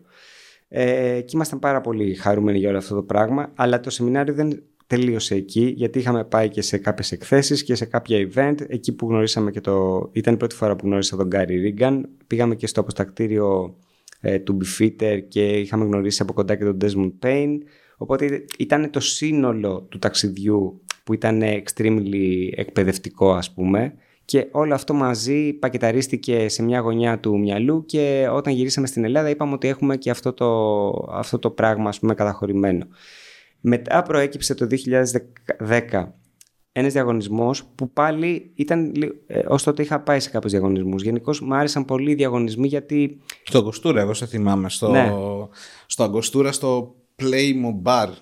Ακριβώς. Αν δεν κάνω λάθος. Αγκοστούρα, πρώτος Αγκοστούρα 2010 ή 11. Ε, πιο πριν. Όχι, όχι. Εκεί 10 ήταν. ήταν; 10, 10 πρέπει να ήταν. Οκ. 10, 10 ή 11, ένα από τα δύο και ήταν. Ε, ε, είχατε παίξει πολύ σοβαρή, σο- σοβαρός κόσμος εκείνη την εποχή. Δηλαδή, εγώ θυμάμαι εσένα, τον ε, Θάνο, τον, ε, τον Δημήτρη Δημητρίου που κέρδισε τελικά τον διαγωνισμό. Ναι, ναι, τι τον, ωραία. ε, ε, έβλεπα τις φωτογραφίες και ήταν ο Πυρίλος, ο Παπαδόπουλος, ο Μεγαλοκονόμος, ο, ο Τσοπελάκος. Ε, μ, Ήταν τότε όλοι αυτοί, ε. ναι, έχει, ε, το, κοίταγα κάποια στιγμή πριν από κάνα δύο χρόνια τις φωτογραφίες και λέω ρε φίλε, σοβαρό. Είχε μαζευτεί πολύ. Ήταν 20, 20 κάτι άτομα και ήταν όλοι ένας και ένας. Ένας και ένας κανονικά. Δεν ξέρω τώρα πώς είχε γίνει και βγήκε τόσο τέτοιο. Μάλλον επειδή ήταν ο Κοστούρα, ήταν πριν από τους πρώτους διαγωνισμούς που είχαν γίνει, που ήταν με διαφορετικούς κανονισμούς. Γιατί μέχρι τότε θυμάσαι ήταν μόνο οι διαγωνισμοί της Ένωσης με το κοκτέιλ. το, Ναι, ναι, ναι. Αυτό το. Κοίτα, και σε αυτούς, θα σου πω, και σε αυτούς τους διαγωνισμούς είχα πάει. Γιατί ήμουν υπέρ της άποψης του ότι αν, δε- δε- αν δεν είσαι κάπου δεν μπορείς να το κρίνεις ή να το συγκρίνεις με κάτι Ναι, άλλο. ναι, είχα, είχα παίξει και εγώ σε αυτό το διαγωνισμό. Και ο- βασικά όλοι μας έχουμε παίξει νομίζω σε αυτούς τους διαγωνισμούς. Απλά πάντα ήμασταν εκεί και λέγαμε αυτό δεν είναι μπαρ. Ναι. Αυτό είναι κα- κάτι διαφορετικό. Το... Οι πρώτοι διαγωνισμοί που κάνανε λίγο πιο πολύ το βάλαν τον bartender στην... ε, ε, παιδί μου, στο λίγο πιο φυσιολογικό περιβάλλον. Έτσι. Ήταν το World Class που το έφτασε Σίγουρα. στο σημείο Το απογείωσε. το απογείωσε τελείως, ρε παιδί μου, στο, στο υπέρτατο, στο luxury πια. Ήταν ο σκήνος ο οποίος σου έλεγε φτιάξε αυτό το πράγμα έτσι όπως το πιστεύεις με αυτή τη θυματολογία και το φτιάχνεις μπροστά στους κριτές. Ε, ο Αγκοστούρα ήταν πολύ ωραίος διαγωνισμός και τον Αγκοστούρα τον ε, είχε έρθει, αν δεν κάνω λάθος, μια οδηγία για το ότι πρέπει να χρησιμοποιείται αυτό. Και εμείς είχαμε καθίσει και είχαμε σκεφτεί για το πώς μπορεί να γίνει ένας διαγωνισμός που να είναι κοντά, ρε παιδί μου, σε αυτό που κάνει ο bartender. Και Μετά είχατε έγινε έρθει- το Mystery Box, ε, κάτι τέτοιο. Είχε, κάνει, είχε, είχε γίνει την πρώτη χρονιά, νομίζω ήταν μόνο συνταγές. Ήταν, Συνταγές. μόνο, ήταν δύο συνταγές. Την επόμενη χρονιά ή την παραεπόμενη χρονιά, δεν θυμάμαι τώρα, ανά δύο χρόνια, νομίζω, ανά ένα χρόνο, κάτι τέτοιο, είχε ένα mystery box μέσα που εσύ νομίζω ότι σε αυτό το διαγωνισμό πρέπει να ήσουν κριτής. Ναι, Ε, στο δεύτερο, στο Μαλβάζια. ναι, ναι. ναι. Ε, Κέρδισε νομίζω εκεί ο, ο Τσιρίκος. Γιώργος- Ο Τσιρίκος ήταν. οκ. Τσιρίκος πρώτος, ε, Σουρμπάτης, Σουρμπάτης Αλέξανδρος δεύτερος. Ε, να πούμε συγχαρητήρια στον ε, Αλέξανδρο για το Ναι, τι ωραία. Global ε, Brand Ambassador ηλίκη των 3 Cents. Καλή αρχή, Είσαι ανώτερο Αλέξανδρε. και διαγαλαξιακός ambassador κάποια στιγμή. λοιπόν, και ε, εγώ θυμάμαι ότι είχες παίξει σε εκείνο το διαγωνισμό. Είχα, είχατε, είχατε, κατέβει, είχατε κατέβει πολύ ωραία, πάρα πολλοί κόσμος. Πολύ, ήταν πολύ ωραίος διαγωνισμός γενικά όλο αυτό. Ε, Συμμετείχες και μετά θυμάμαι ότι ο, ο Τζιβάιν όμως ο συγκεκριμένος διαγωνισμός που πήγατε και το ταξίδι στη Γαλλία είχε νομίζω ότι ήταν λίγο διαφορετικός σαν στυλ. Ναι, Κάτι ναι. έπρεπε να κάνεις από πριν, κάποια εργασία. Ισχύει. Ε, καταρχάς να σου πω ότι ε, ναι, όντως τώρα που το θυμάμαι ε, αυτό, αυτό που μου άρεσε πολύ στους πρώτους διαγωνισμούς που κατέβαινα ήταν το γεγονός ότι επειδή θεωρούσα τον εαυτό μου εντελώς outsider ε, περνούσα πάρα πολύ καλά γιατί δεν είχα να ζητήσω τίποτα παραπάνω από το να κάνω ό,τι καλύτερο μπορώ. Οπότε ε, και επειδή ξέρεις τα, τα, το διάβασμα που απαιτούσε ένας διαγωνισμός ήταν πολύ λίγο. Δεν είχα απέτηση από τον εαυτό μου ότι «Ω, θα έρθω να φτιάξω το καλύτερο ποτό που υπάρχει. Δηλαδή θεωρούσα ότι όντως ε, υπάρχουν πολύ καλύτερα κοκτέιλ που μπορεί να φτιάξει κάποιος άλλος. Οπότε έχοντας αυτή την γνώση, δεν είχα πολλές απαιτήσεις από τον εαυτό μου. Ε, οπότε η- όταν ερχόντουσαν οι δεύτερες ή τρίτες θέσεις ήμουνα ήδη πάρα πολύ ευτυχισμένος και όταν έβλεπα και τον πρώτο τι κοκτέιλ είχε φτιάξει ήμουνα επίσης πολύ ευτυχισμένος που ήταν ένας άλλος ε, νι- ε, σ- σ- στο πρώτο σκαλί του βάθρου να το πούμε έτσι εντός εισαγωγικών. Έχει κερδίσει τώρα το θυμήθηκα που το λέμε. Έχει κερδίσει τον πρώτο διαγωνισμό που είχαμε κάνει στο Bar Show. Ναι, αυτό όμως έγινε Το 10. το 10 έγινε. Ναι. Ήταν καλή είχαμε χρονιά σαν, εκείνη. σαν Athens Bar Show είχαμε τα πρώτα δύο, Εκεί όμως είχα διαβάσει, ε. τα πρώτα δύο χρόνια. Είχα κάνει ωραία κάναμε δουλειά. διαγωνισμό. Και είχαμε κάνει ένα διαγωνισμό για. ήταν ανοιχτός για όλους. Δεν είχε κάποιο, κάποια θεματολογία νομίζω. Απλά είχε προκριματικά. Είχε στην αρχή κάποιο τεστ, μετά είχε κάτι άλλο και μετά ερχόσουν στο bar show και έκανες παρουσίαση το, Ναι. το κοκτέιλ που έφτιαχνες νομίζω. Κάπως έτσι ήτανε. Και είχαμε ε, Ήταν στο πολλά τα- after party του bar show ναι. είχαμε κριτές τον Καλαμπρέζο, τον, τον, Στα ε, τουρκοβούνια ήταν, πώς λεγόταν το μαγαζί. εδώ το Ζάφυρο ήταν στο Ζάφυρο Ζέπελιν, πώς λεγόταν. Ζεπ, το παλιό Ζέπελιν που λέγεται Οκ. Ζάφυρο. Είχαμε κάνει εκεί τον τελικό και ήταν κριτές ο, ο Άγκους Βίντσεστερ, ο Μπιάν Μπιρέλ και ο Σαλβατόρε Καλαμπρέζε και είχε κερδίσει ο Σπύρος. Είχε, έχει μια φωτογραφία που είναι εντυμένο σκηνεζάκι. Ο Σπύρος. Βασικά τι είχα κάνει τότε, νομίζω είχα φορέσει ρούχα μέσα από τα ρούχα και επειδή τα κοκτέιλ που έπρεπε να παρουσιάσουμε ήταν τρία. Ε, ένα δικό μας, ένα με ρούμι και ένα με τζιν, κάτι τέτοιο Κάτι ήταν. τέτοιο, ναι. Σε κάθε κοκτέιλ ε, ε, έσκιζα το, αυτό που φόραγα και εμφανιζόταν το από κάτω. Οπότε στο τέλος κατέληξα να είμαι σαν σεφ με ποδιά ή στην αρχή κάτι τέτοιο είχε γίνει. Ε, ναι, πρέπει να φτιάξουμε ένα ντάκιρι, ένα δικό μας κοκτέιλ. Ναι, και θυμάμαι ότι είχα φτιάξει μια ατζέντα, ε, ένα, ένα σημειωματάριο και είχα γράψει κάτι σαν την ιστορία της ζωής μου μέσα, σε, μέσα από κοκτέιλ, κάτι τέτοιο και άρεσε πάρα πολύ στον Angus Winchester αυτό θυμάμαι. Ναι. Ε, Είναι και του στυλ σου αυτός. Ίσως. ναι, οπότε τότε πραγματικά ενώ δεν ήταν, πα, πα- ε, δεν ήταν πάρα πολλοί συμμετέχοντες ε, θυμάμαι ότι είχαμε διαγωνιστεί νομίζω ότι ήταν και ο Στέλιος Παπαδόπουλος εκεί και Πρεβίστας πρεσβύστας ήταν. Παπαδόπουλος, ο Αργύρης Οικονομάκος, Ο Δημήτρης Παπαϊάνου πρέπει να ήταν επίσης. ο, όχι, ο Παπαχριστοδούλου νομίζω λεγόταν το παιδί. Ναι. Ένας, ένας άλλος ήταν τον έξι, ναι. Έξι. Αυτοί, έξι είπαμε. Αλλά πρέπει να ήταν και προκριματικά πριν από αυτό.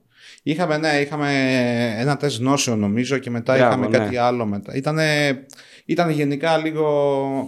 Ήταν, το κάναμε δύο χρόνια και μετά αποφασίσαμε ότι δεν υπάρχει λόγος. Ναι, ναι, ναι. Ε, Το συζητάγαμε και με τον, με τον Γιώργο στο, σε ένα από τα προηγούμενα. Όντως, Αυτό. ωραίο, ωραίος διαγωνισμός. Σε αυτόν, ναι, ε, ο- ωραίος διαγωνισμός όντως και σίγουρα η, η κριτική επιτροπή αυτή είναι, ξέρεις, once in a lifetime, που το ξανακάνετε μετά κάπως, στο, ή το, ήταν το 11. Μπράβο, το 11 είχε γίνει πάλι με κριτές τον Ήταν- Μπιουρέλ. Ο Εστές ήταν, ο Μπιουρέλ νομίζω ήταν, ναι. Ε, ο Καλαμπρέζης δεν ήταν τη δεύτερη χρονιά και ήταν και ο Παπαδόπουλος ο, ο Αριστοτέλης. Μπράβο, ήταν ο Τέλης ο Παπαδόπουλος και εγώ κριτές και κέρδισε νομίζω ο Στέλιος τότε σε Ναι. εκείνο το διαγωνισμό ε, και πήγε κάπου... Είχε κερδίσει ο Στέλιος και το δώρο του ήταν να πάει Λονδίνο για στάζ Μπράβο. στο Pearl στην ομάδα και πήγε μαζί του και τον ε, Γιώργο του Τζιρίκο και πήγανε μαζί δηλαδή και ο Γιώργος μετά γυρνώντας ξαναπήγε εκεί και δούλεψε και Τέλειο. έγινε head bartender μέσα σε, Ναι, ναι, ναι. σε, σε κάνα, κάτι σύντομα τέλος πάντων και δούλεψε και για ένα χρόνο εκεί. Η διαφορά όμως με το διαγωνισμό του Divine ήταν ότι. Γιατί. Κοίτα, ας κάνουμε μια παρένθεση να πούμε για τους διαγωνισμούς. Μιας και πάντα μου άρεσαν οι διαγωνισμοί. Εγώ είμαι υπέρ του ότι κάθε εταιρεία επενδύει τα χρήματά της και λέει ότι εγώ θα φτιάξω αυτό το διαγωνισμό. Είτε ζητάει το. Μπορεί να θέλει μια εταιρεία να πει ότι εγώ φτιάχνω ένα διαγωνισμό που φτιάχνει ένα κοκτέιλ και κολυμπάς μέσα. Και αυτός που θα κολυμπήσει καλύτερα είναι ο νικητής. Ωραία. Αυτέ οι απλοποιήσει μου αρέσουν πάρα πολύ. Όταν συζητάτε με τον ε, Σπύρο, αυτές οι απλοποιήσεις έτσι πολύ, τέτοιοι είναι πολύ πετυχημένες. Εξαρτάται γιατί αν δια- όταν διαφωνούμε, ε, μου λέει ο άλλος, Μα αυτό είναι άσχετο. Δεν είναι ότι ότι είναι άσχετο, είναι απλώς ένα παράδειγμα. Ε, τώρα όμως δεν διαφωνούμε. λοιπόν, ε, φτιάχνει λοιπόν η εταιρεία ένα προφίλ ενός διαγωνισμού και σου λέει αν θες να συμμετάσχεις. Συνήθως όταν χάνεις ένα διαγωνισμό, σε εκνευρίζουν όλα τα στάδια του διαγωνισμού. Ναι, γιατί είναι άδικο να ε, συμμετάσχεις σε ένα διαγωνισμό που λέει φτιάξε ένα κοκτέιλ και κολύμπα και στο τέλος αφού χάσεις να πεις μα ήταν διαγωνισμός αυτός να με βάλει να κολυμπήσω μέσα στο κοκτέιλ που έφτιαξα. Ναι, διάβασε τους όρους και αν δεν συμφωνείς μην συμμετέχεις. Όχι να περιμένεις να χάσεις για να πεις ότι δεν μου άρεσε τελικά ο διαγωνισμός. Η εταιρεία μπορεί να κάνει ό,τι θέλει, μπορεί να κάνει λάθος. Εντάξει, αν η εταιρεία κάνει λάθος και δεν έχει συμμετοχές θα ε, ψάξει να δει, να ρωτήσει κάποιου επαγγελματίε τι δεν πήγε καλά. Αν είναι έξυπνη, θα ρωτήσει και τους ενδεχόμενους συμμετέχοντες που δεν συμμετείχαν γιατί δεν συμμετείχαν και την επόμενη φορά θα κάνει κάτι καλύτερο. Επομένως, κάθε εταιρεία μπορεί να κάνει ό,τι θέλει, αλλά αν, αν η εταιρεία θέλει να αναδείξει τον Έλληνα bartender της χρονιάς ή τον παγκόσμιο ε, cocktail expert, θα πρέπει αυτό που θα κάνει με αντικειμενικά κριτήρια να αναζητά τον καλύτερο ε, cocktail expert. Άρα, τι σε καθιστά cocktail expert, το να φτιάξεις ένα κοκτέιλ μέσα σε 9 λεπτά και μετά να μην το ξαναπιεί κανείς, το να φτιάχνεις ένα ε, κοκτέιλ το οποίο να είναι νόστιμο στην πρώτη γουλιά, αλλά στην τρίτη και στην τέταρτη να μην μπορείς να το κατεβάσεις, έχει συμβεί σε πολλούς διαγωνισμούς και το ξέρεις καλύτερα. Και ανέφερες και σε ε, το ύφος των διαγωνισμών. Ε, μήπως αυτό που σε καθιστά καλύτερο κοκτέιλ ε, παρασκευαστή είναι το να ε, έχεις μια ε, μεγάλη ποικιλία γνώσεων που την μεταφέρεις στον επισκέπτη σου στο μπαρ και έχεις και ένα background τέτοιο που ό,τι και να σου ζητηθεί μπορείς με κάποιον τρόπο να ανταπεξέλθεις. Και τελικά να φτιάξεις και κάποια ποτά τα οποία δεν χρειάζεται αναγκαστικά να είναι πυρηνική φυσική αλλά αν ο διαγωνισμός έχει ένα βαθμό δυσκολίας θα πρέπει να έχει και ε, δυνατότητες ε, να, να, να, να μπορεί να αναδείξεις ε, ό,τι έχεις μάθει μέσα από πιο extreme σεμινάρια που έχεις κάνει εσύ και όχι κάποιος άλλος. Οπότε αν ο διαγωνισμός είναι πιο πολύπλευρος, πιο πολυδιάστατος, τότε το να τον κερδίσεις, εκτός από challenging, είναι και πιο, ε, σε καθιστά πιο ε, bartender της χρονιάς. Και όταν τελικά θα εκπροσωπήσεις τη χώρα στο εξωτερικό, θα είσαι ε, πιο προετοιμασμένος για να σταθείς δίπλα στους άλλους και να είσαι και ο global ε, νικητής. Γιατί δεν, δεν, δεν, δεν αρκεί μόνο να κερδίσεις το Πανελλήνιο και να πας έξω. Υπάρχουν bartenders που όταν κερδίζουν το Πανελλήνιο λένε ότι εγώ μέχρι εδώ ήθελα να φτάσω. Και βλέπεις ότι δεν είναι έτοιμοι για το επόμενο βήμα. Αλλά όμως η χώρα μας συνολικά στο επίπεδο που έχει φτάσει αξίζει να βλέπει bartender να κερδίζουν. Ε, και στο εξωτερικό. Ε. Στο εξωτερικό. Είχαμε, έχουμε πάντως φέτος, φέτος και πέρσι είχαμε κάποιες πρωτείες παγκόσμιες γενικά. Φαίνεται δηλαδή ότι υπάρχει κόσμος ο οποίος το κάνει αυτό mm-hmm. προς τη σωστή κατεύθυνση, δηλαδή το παίρνει πάνω του. Okay. Με το Ζιβάνι λοιπόν αυτό που είχε γίνει ήταν ότι είχαν ζητήσει για να κλείσει και αυτή η παρένθεση να γράψεις μία, ε, καταρχάς για να συμμετέχεις στο διαγωνισμό ε, συμπλήρωνες ένα multiple choice test για το ε, ερωτήσεις αναφορικά με το τζιν ε, αφού γινώσουν δεκτός που νομίζω ότι γενικώς θέλανε, δεκτέ, ε, θέλανε πολλές συμμετοχές, άρα δεν ήταν πολύ δύσκολο αυτό. Ε, έπρεπε να φτιάξεις ένα κοκτέιλ, να το προωθήσεις στο μπαρ σου, να δείξεις ε, τη δυναμική του μέσα από τον κατάλογο που έφτιαχνες. Ε, δηλαδή ένα gin κοκτέιλ με τόσο συγκεκριμένο το gin ε, και να δικαιολογήσεις τον λόγο για τον οποίο πηγαίνει το τζιν αυτό μαζί με τα φρούτα που θα έβαζες ας πούμε ή τα μπαχαρικά που θα διάλεγες και τα λοιπά, τη τεχνική που θα, θα ακολουθούσες, να, να κάνεις κάποια report για το τι πηγαίνει καλά με το κοκτέιλ σου μέσα στο μπαρ και επίσης έπρεπε να φτιάξεις και μια έκθεση που θα την διάβαζε ο Γκάρι Ρίγκαν, ο συγχωρεμένος ε, και δύο-τρεις άλλοι ξένοι, ξένοι κριτές. Ε, και ε, με βάση το πώς θα πήγαιναν καλά όλα αυτά έπαιρνε σε ένα μέσο και ο Φίλιπ Νταφ ε, αλλά το βασικό κριτήριο ήταν αυτή η έκθεση για το gin marketing. Ναι, γύρω από αυτό ήταν η έκθεση. Ε, και αυτό ήταν κάτι το οποίο όταν το έγραφα έλεγα ότι θέλω να ασχοληθώ με αυτό γενικά στην Ελλάδα. Νομίζω ότι αυτό ήταν που, που το είπες αρχικά κι εσύ. Δηλαδή, ενώ, ουσιαστικά ενώ, ενώ συμμετείχες σε ένα διαγωνισμό, βρήκες ένα νέο σκοπό ουσιαστικά στην Ακριβώς. καριέρα σου για το τι θα κάνεις με το συγκεκριμένο κομμάτι ναι, ναι, ναι. στη ζωή σου και σου βγήκε. Και, δηλαδή, 10 χρόνια, 12 χρόνια μετά από όσα έχουν περάσει, αυτό το έχεις υλοποιήσει. Έχεις φτάσει σε αυτό το σημείο να έχεις κάνει αυτό το όνομα, αυτό το, να έχεις αναγνωριστεί τουλάχιστον στο δικό μου το μυαλό, ξέροντας την αγορά, θεωρώ ότι αυτό το πράγμα το έχεις καταφέρει να είσαι ο man, Ναι. ας το πούμε έτσι, για το τζιν στην Ελλάδα. Ναι, κοίτα. Ε, θα, ας πούμε ότι ξεκίνησε τότε ένας δρόμος ε, που τα βήματά του ήταν... Το, μάλλον τα πρώτα του βήματα ήταν ο διαγωνισμός. Ε, ερχόμενος από το διαγωνισμό αυτό, στον οποίο είχε περάσει βέβαια και ο Στέφανος Παρασκευούδης και τα είχε πάει και εκείνος πολύ καλά.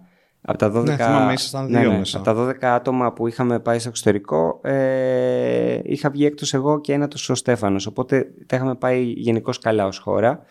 Ε, που βέβαια και ο Στέφανος έχει δείξει την, ε, την αποδοτικότητά του όλα αυτά τα χρόνια καθώς έχει και αυτός, ξέρεις, τη δική του σχολή και όλα αυτά. Ε, σημασία έχει το γεγονός ότι όταν γύρισα από το εξωτερικό ε, βαφτίστηκα Gene Expert ενώ στην πραγματικότητα δεν ήμουν. Απλά είχα ασχοληθεί ένα πολύ, για ένα πολύ λίγο κομμάτι. Οπότε τότε με το Φάλτσο αποφασίσαμε να κάνουμε ένα, dedic- ένα, ε, μια εξατομίκευση του ραφιού μας με προϊόντα Gin Φτιάξαμε ίσως τη μεγαλύτερη συλλογή που υπήρχε μέχρι που ήρθε, εμφανίστηκε το Gin Joint που η δουλειά του ήταν να κάνει πιο πολλά τέτοια πράγματα και είχε και το κοινό να το υποστηρίξει. Εμείς ήμασταν ένα στέκι στο Μαρούσι με καμιά 60 κάτι ετικέτες περίπου Gin ε, που δεν ήταν λίγες αλλά δεν υπήρχε το κοινό που να μας τη ζητάει τόσο πολύ για να λέμε ότι okay, θα τις κάνουμε 100 ή ότι θα τις παραγγέλνουμε πιο συχνά. 2011 αυτό. Αυτό έγινε το 2011. Ναι, ε, ε, για το 2011, τέλος πάντων, άμα για όσους είναι σε αυτή την ηλικία, τέλος πάντων κοντά στα δικά μου τα χρόνια τουλάχιστον και, το, και ασχολούνταν με το, με το bartending σοβαρά εκείνη την εποχή, ε, στα μαγαζιά δεν έβρισκες πάνω από 5 ετικέτες, 7 ετικέτες. Εγώ θυμάμαι ότι εκείνη την εποχή, κάπου εκεί βγήκε το Tangerade το 10, το οποίο είχε κάνει ένα, ένα καλό πρόμο πάνω στο, στην επόμενη κατηγορία από την απλή κατηγορία, ας το πούμε έτσι. Εκείνη την εποχή υπήρχε το Hendrix το οποίο άρχισε να μεγαλώνει σιγά σιγά. Δηλαδή είχες τις τέσσερις βασικές φιάλες εγώ τη θυμάμαι είναι, είναι αλφαβήτα αυτό το, το Gordon's, Tangeray, Beefeather και ε, ε, Bombay αυτά τα τέσσερα και μετά πρόσθετες πάνω σε αυτά δύο, τρεις, τέσσερις ετικέτες και ό,τι φέρναμε απ' έξω. Έτσι Και ακριβώς. εσείς είχατε το 2011 αν δεν κάνω λάθος και το Gin Joint κάπου εκεί άνοιξε. Είχα, είχατε το 2012-2011 σε ένα μπαρ στο Μαρούσι είχατε 60 ετικέτες. Μμμ. Το οποίο από μόνο του Και Geneva, γι' αυτό ίσως ναι, ήταν... είναι, είναι πολύ. Είναι, από μόνο του είναι πολύ. Δηλαδή, Ναι, αν ναι. κάτσεις να το σκεφτείς σαν. Ε, τέτοιο. Μπορείς στην Ελλάδα δηλαδή, να μην, υπήρχε, να μην υπήρχαν πάνω από. ξέρω εγώ. Δεν μπορώ να σκεφτώ μαγαζιά τα οποία θα μπορούσαν να είχαν πάνω από 10 ετικέτες, ας πούμε, πολλά.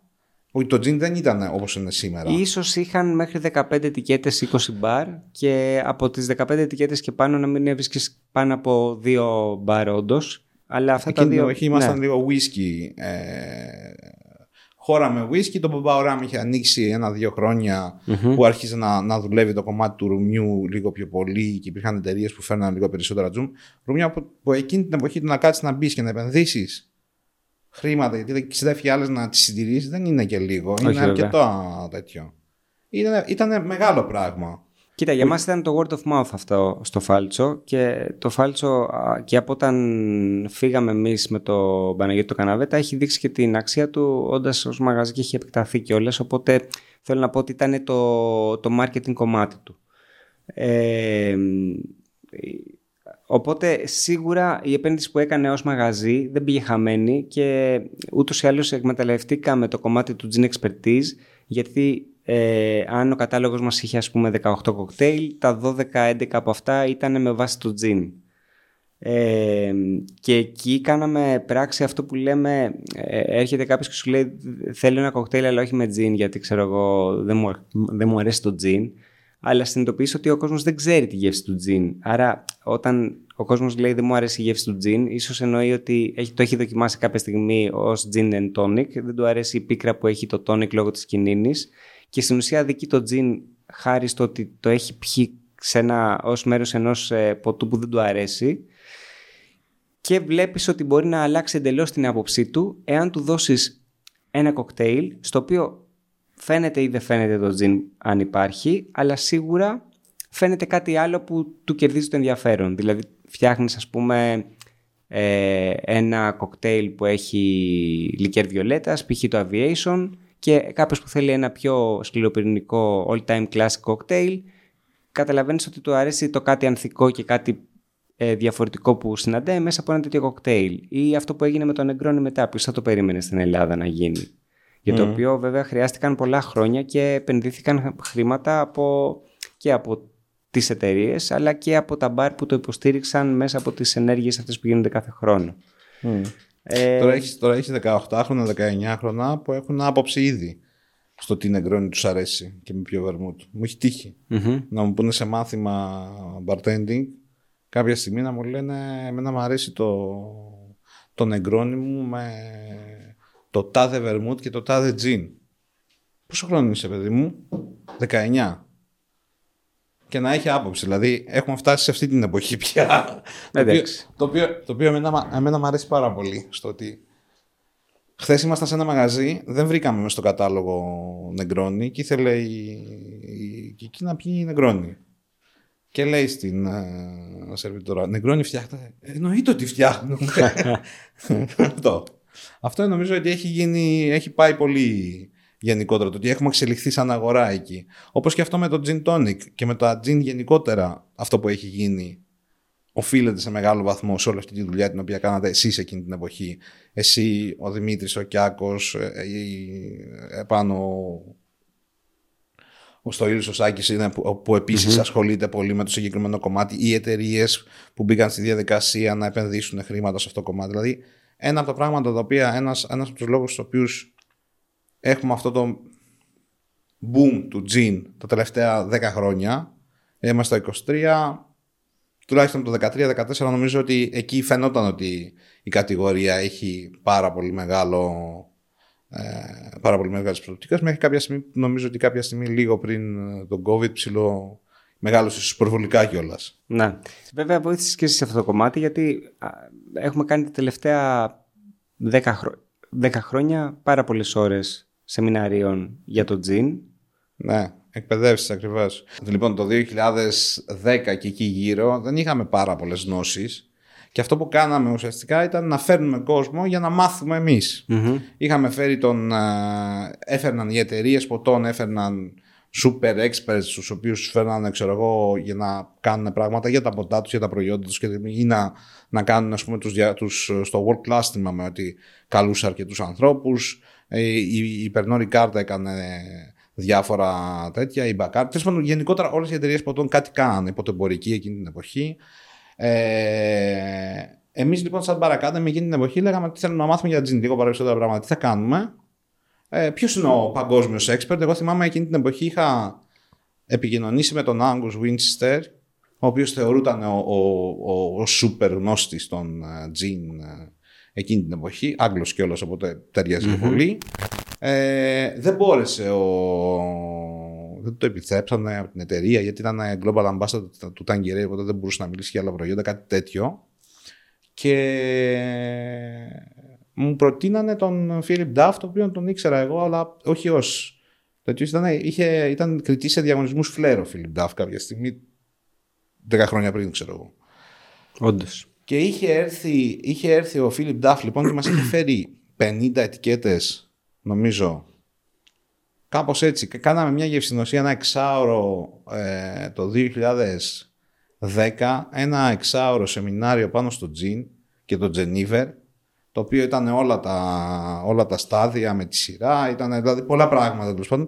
Που θυμάμαι εκείνη την εποχή επειδή είχατε γνωριστεί ήδη Ήσασταν, ήσουν και λίγο από κοντά του και βοήθαγες και όλες και στο πρόγραμμα, κάπως Α, αυτό θυμάμαι σαν... Ε, και είχε, τον είχες καλέσει και στο Athens Bar Show Και μετά 2000... ήταν στο πρώτο Athens Bar Show, ναι, το 2010. Όπου είχε έρθει για την... Ε, πάλι είχε κάνει μια παρόμοια παρουσίαση τέλος πάντων. Και ε, αυτό λοιπόν το, το πράγμα το οποίο ζήσατε εσείς στην, ε, στην ε, Γαλλία, εγώ κατάλαβα ότι σε επηρέασε πάρα πολύ, σε έκανε να θέλεις να, να το εξελιξεις Στη συνέχεια τα βήματα που έκανες για να μπορέσεις να φτάσεις στο σημείο να... Γιατί όπως το έχω επαναλάβει ήδη δύο φορές νομίζω στο podcast, αλλά εγώ θεωρώ ότι είσαι ο man, ο άνθρωπος, ο, ο γνώστης, ο Έλληνας γνώστης πάνω στην, ε, στο τζιν, στην κατηγορία του τζιν και του τζινίβερ στο Juniper γενικά. Πώς, ε, ε, ποια ήταν τα βήματα αυτά που έκανες για να μπορέσεις να το κάνεις αυτό το πράγμα; Πώς δηλαδή, ε, ποια στρατηγική ακολούθησες τέλος πάντων για να μπορέσεις να γίνεις και να πατήσεις γερά και να δείξεις ότι παιδιά εγώ ξέρω, εγώ μπορώ να κάνω αυτό το πράγμα, μου αρέσει πολύ, το εξελίσσω. Γιατί έχεις κάνει και συνεργασίες με εταιρείες ε, και, και ελληνικά και παγκόσμια brands. Ε, αν δεν κάνω λάθος, ε, ε, κάνεις και κάτι σχετικά με το τζιν, σαν προϊόν, έτσι δεν είναι; Στο περίπου, θα σου, Στο... θα σου πω, ναι. Ε, Πες, κατα- μου πρώτα, πες μου πρώτα τι βήματα ακολούθησες Ναι, ναι, ναι. και άρχισαν οι εταιρείες να σε επιλέγουν γιατί έχεις κάνει και για το Grace, έχεις κάνει δουλειά Μμμ. ε, μαζί με το Grace, έχεις κάνει και για το, για το Hendrix, αν δεν κάνω λάθος, έχεις δουλέψει, Μμμ. σωστά, το θυμάμαι. Ναι, όχι μέσω του Global, αλλά μέσω της εταιρείας Ambix που Ναι, το ναι, στην εισάγει. Ελλάδα. Έχεις Μμμ. κάνει όμως δουλειά και για εκεί. Ε, με το G-Vine νομίζω κάνατε πραγματάκια ξανά. Δηλαδή, πώς το κάνεις αυτό ως επαγγελματίας; Ε, κοίτα, το μοτίβο είναι πάντα το ίδιο. Δηλαδή, όπως ο, είχα πάθει το μεγάλο σοκ όταν μπήκα στο κηλικείο της σχολής και έλεγα ότι δεν μπορώ να μένω άπραγος και να περνάει ο χρόνος, έτσι όταν γύρισα από το εξωτερικό έχοντας αυτές τις γνώσεις στο μυαλό μου για το, για το τζιν και το τι ήθελα να κάνω, ε, αποφάσισα να το εκμεταλλευτώ και έτσι παραγγείλαμε πολλές ετικέτες τζιν στο φάλτσο και φτιάχναμε διαφορετικά κοκτέιλ με τζιν. Έτσι κάναμε κάποιες γευσηγνωσίες θεματικές ε, με διάφορα τζιν, τότε και με διάφορα περιοδικά που θέλουν να κάνουν κάποια αφιερώματα ε, κάναμε, κάναμε κάποια gin tasting. Βελτιωνόμουν συνεχώς καθώς έβλεπα τι υπάρχει στην αγορά. Είχα ξεκινήσει να κάνω και ένα inventory με το ε, πόσα τζιν υπάρχουν σε παγκόσμιο επίπεδο, δηλαδή τότε ήταν μετρήσιμα. Έλεγες ότι ξέρω ότι υπάρχουν 130 ετικέτες. Τώρα δεν μετριούνται πια, δηλαδή είναι πάρα πολύ δύσκολο να κάνεις track του τι βγαίνει κάθε μέρα σε όλο τον κόσμο από μικρά και μεγάλα αποστακτήρια. Ε, τότε τα αποστακτήρια ήταν και ένα προς ένα. Δηλαδή, ξέρεις ότι υπάρχει το αποστακτήριο ας πούμε, του Tanqueray που βγάζει το αποστακτήριο το Gin Tanqueray. Το αποστακτήριο του Beefeater βγάζει το, το Gin Beefeater. Το αποστακτήριο στο κονιάκ της Γαλλίας που βγάζει το G-Vine έβγαζε αυτό. Τώρα μπορεί ένα αποστακτήριο να βγάζει 150 ετικέτες Gin. Ε, οπότε ήταν εύκολο για μένα να παρατηρώ το τι συμβαίνει στον χώρο του Gin ε, εύκολο εννοώ στο βαθμό δυσκολίας που έχει κάθε τι που θες να κάνεις καλά ε, και χωρίς να χάνω χρόνο διάβαζα και άλλα πράγματα για το τζιν ε, και φτάσαμε, ε, ναι, βοήθησε πολύ το κομμάτι το ότι και εσύ ας πούμε ο ίδιος μέσα από τα σεμινάρια που μου ζητούσες να κάνουμε εδώ στην Bar Academy ε, για να έχω απέναντί μου κάποιους μαθητές οι οποίοι να θέλουν να μαθαίνουν πράγματα έπρεπε να εξελίσσω και εγώ τις γνώσεις μου διαρκώς το οποίο θεωρώ ότι δεν υπάρχει κάτι καλύτερο από το να αποδεικνύεις τις γνώσεις σου ε, εκπαιδεύοντας άλλους ανθρώπους ε, ενώ ότι είναι από μόνο του πάρα πολύ υγιές. Ε, αποτελεί καλό τρόπο εκμάθησης και για σένα τον ίδιο. Ε, Μου το έλεγε ένας γιατρός αυτό, ακριβώς το ίδιο που μου λες τώρα. μμμ. Μου το έλεγε πριν, ε, τώρα εδώ και να κάνω εξάμεινο τέλος πάντων το που συζητάγαμε, μου λέγε ακριβώς το ίδιο πράγμα. Του λέω, για ποιο λόγο πηγαίνεις και κάνεις μάθημα, ας πούμε; Είχε, έχεις μια δουλειά η οποία πάει καλά, έχεις δύο ιατρία, έχεις πέντε νοσοκομεία που συνεργάζεσαι. Τι, τι είναι αυτό το οποίο σε κάνει. Λέει, αυτό το, το ότι έχεις λέει, απέναντί σου ε, κόσμο ο οποίος σε πιέζει ουσιαστικά στην τελευταία λεπτομέρεια, σε κάνει εσένα να γίνεις καλύτερο στη δουλειά σου. Ακριβώς. Ε, χαίρομαι που συμφωνούμε με τον γιατρό λοιπόν. Ε, και αυτό το πράγμα με έκανε να ψάχνω διαρκώς για το τι- τι κυκλοφορεί σε επίπεδο τζιν. Κάποια στιγμή ε, ερχόντουσαν κάποιες εταιρείες που εισάγουν ή φτιάχνουν το δικό τους τζιν στην Ελλάδα και μου έλεγαν ότι θέλουμε να κάνουμε μια συνεργασία, το οποίο για μένα ήταν ό,τι καλύτερο. Ε, υπήρξαν συνεργασίες οι οποίες ήταν απλώς ε, ωφέλιμες και για τους δύο και υπήρξαν συνεργασίες οι οποίες ήταν ορόσημα για την ε, καριέρα μου ως Gin Expert αν θέλεις με την έννοια το ότι κάθε φορά που ε, τελείωνε αυτό το βήμα ήταν ένα σκαλοπάτι για να πάει λίγο παραπέρα. Ε, ήταν πολύ καλή συνεργασία όντως με το Grace Gin γιατί αφενός ήταν ένα από τα ε, πολύ καλά τζιν που θέλαμε να δούμε στην Ελλάδα. Ε, ήταν ένα τζιν, αυτό που μου αρέσει με να λέω single shot, που βγαίνει από τον αποστακτήρα, το αφιερώνεται με νερό και το δοκιμάζεις. Είναι ένα τζιν το οποίο έχει πάρα πολλά βοτανικά στοιχεία ε, και είναι λίγο ξεκάθαρο στο τι θέλει να φτιάξει ε, και όταν μου ζητήθηκε η συνδρομή μου πάνω σε αυτό το κομμάτι θεωρώ ότι υλοποιήθηκαν 100% αυτά τα οποία συζητήσαμε ότι θέλουμε να γίνουν. Ε, και είναι και ωραίο που βλέπεις ένα... Το, το βλέπεις, ε, θέλω να πω, ε, το βλέπεις να έχει υπόσταση σε ένα κοκτέιλ με την έννοια ότι αν φτιάξεις ένα dry martini με grace θα θολώσει ελαφρώς, ε, θα έχει ένα πολύ στιβαρό χαρακτήρα σε ό,τι αφορά τα εθέρια ελαιά του, θα το ξεχωρίσεις ανάμεσα από ένα άλλο gin αν είναι σε ένα dry martini cocktail, μπορεί να φτιάξεις ένα ράμο gin και εκεί βλέπεις ότι ο αλκοολικός του τίτλος το υποστηρίζει να του δίνει μια διαφορετικότητα μέσα σε αυτό το κοκτέιλ και όλα αυτά είναι πράγματα τα οποία ε, είχαμε κάνει και στο Athens Bar Show του 2018 ένα πολύ ωραίο σεμινάριο με τα Tiki Gin ε, Cocktails ε, όπου εκεί έβλεπες ότι το Grace έχει μια πολύ καλή υπόσταση γιατί ήταν ε, κοκτέιλ τα οποία ήθελαν, είχαν την ανάγκη για πάρα πολύ ε, μεγάλο αλκοολικό βαθμό για να υποστηρίξει όλο αυτό τον αρωματικό χαρακτήρα ε, που ως τίκη κοκτέιλ είχαν και κάποια παραπάνω μπαχαρικά ή τουλάχιστον κάποια λικέρ που είχαν περισσότερη ε, ενδυνάμωση σε φωτανικά στοιχεία. Και αυτή η αλληλεπίδραση, αυτή η συνεργασία, αυτό το αλυσβερίσι γνώσεων με, εσωτερικά με τον εαυτό μου και η ανάγκη μου να εξωτερικεύσω κάποια στοιχεία για να ε, εκπαιδευτεί περισσότερο ο κόσμος που μην ξεχνάμε ότι αν έχω κάνει ας πούμε 10 παρουσιάσεις σε Athens Bar Show δεν μπορείς κάθε χρόνο να λες τα ίδια.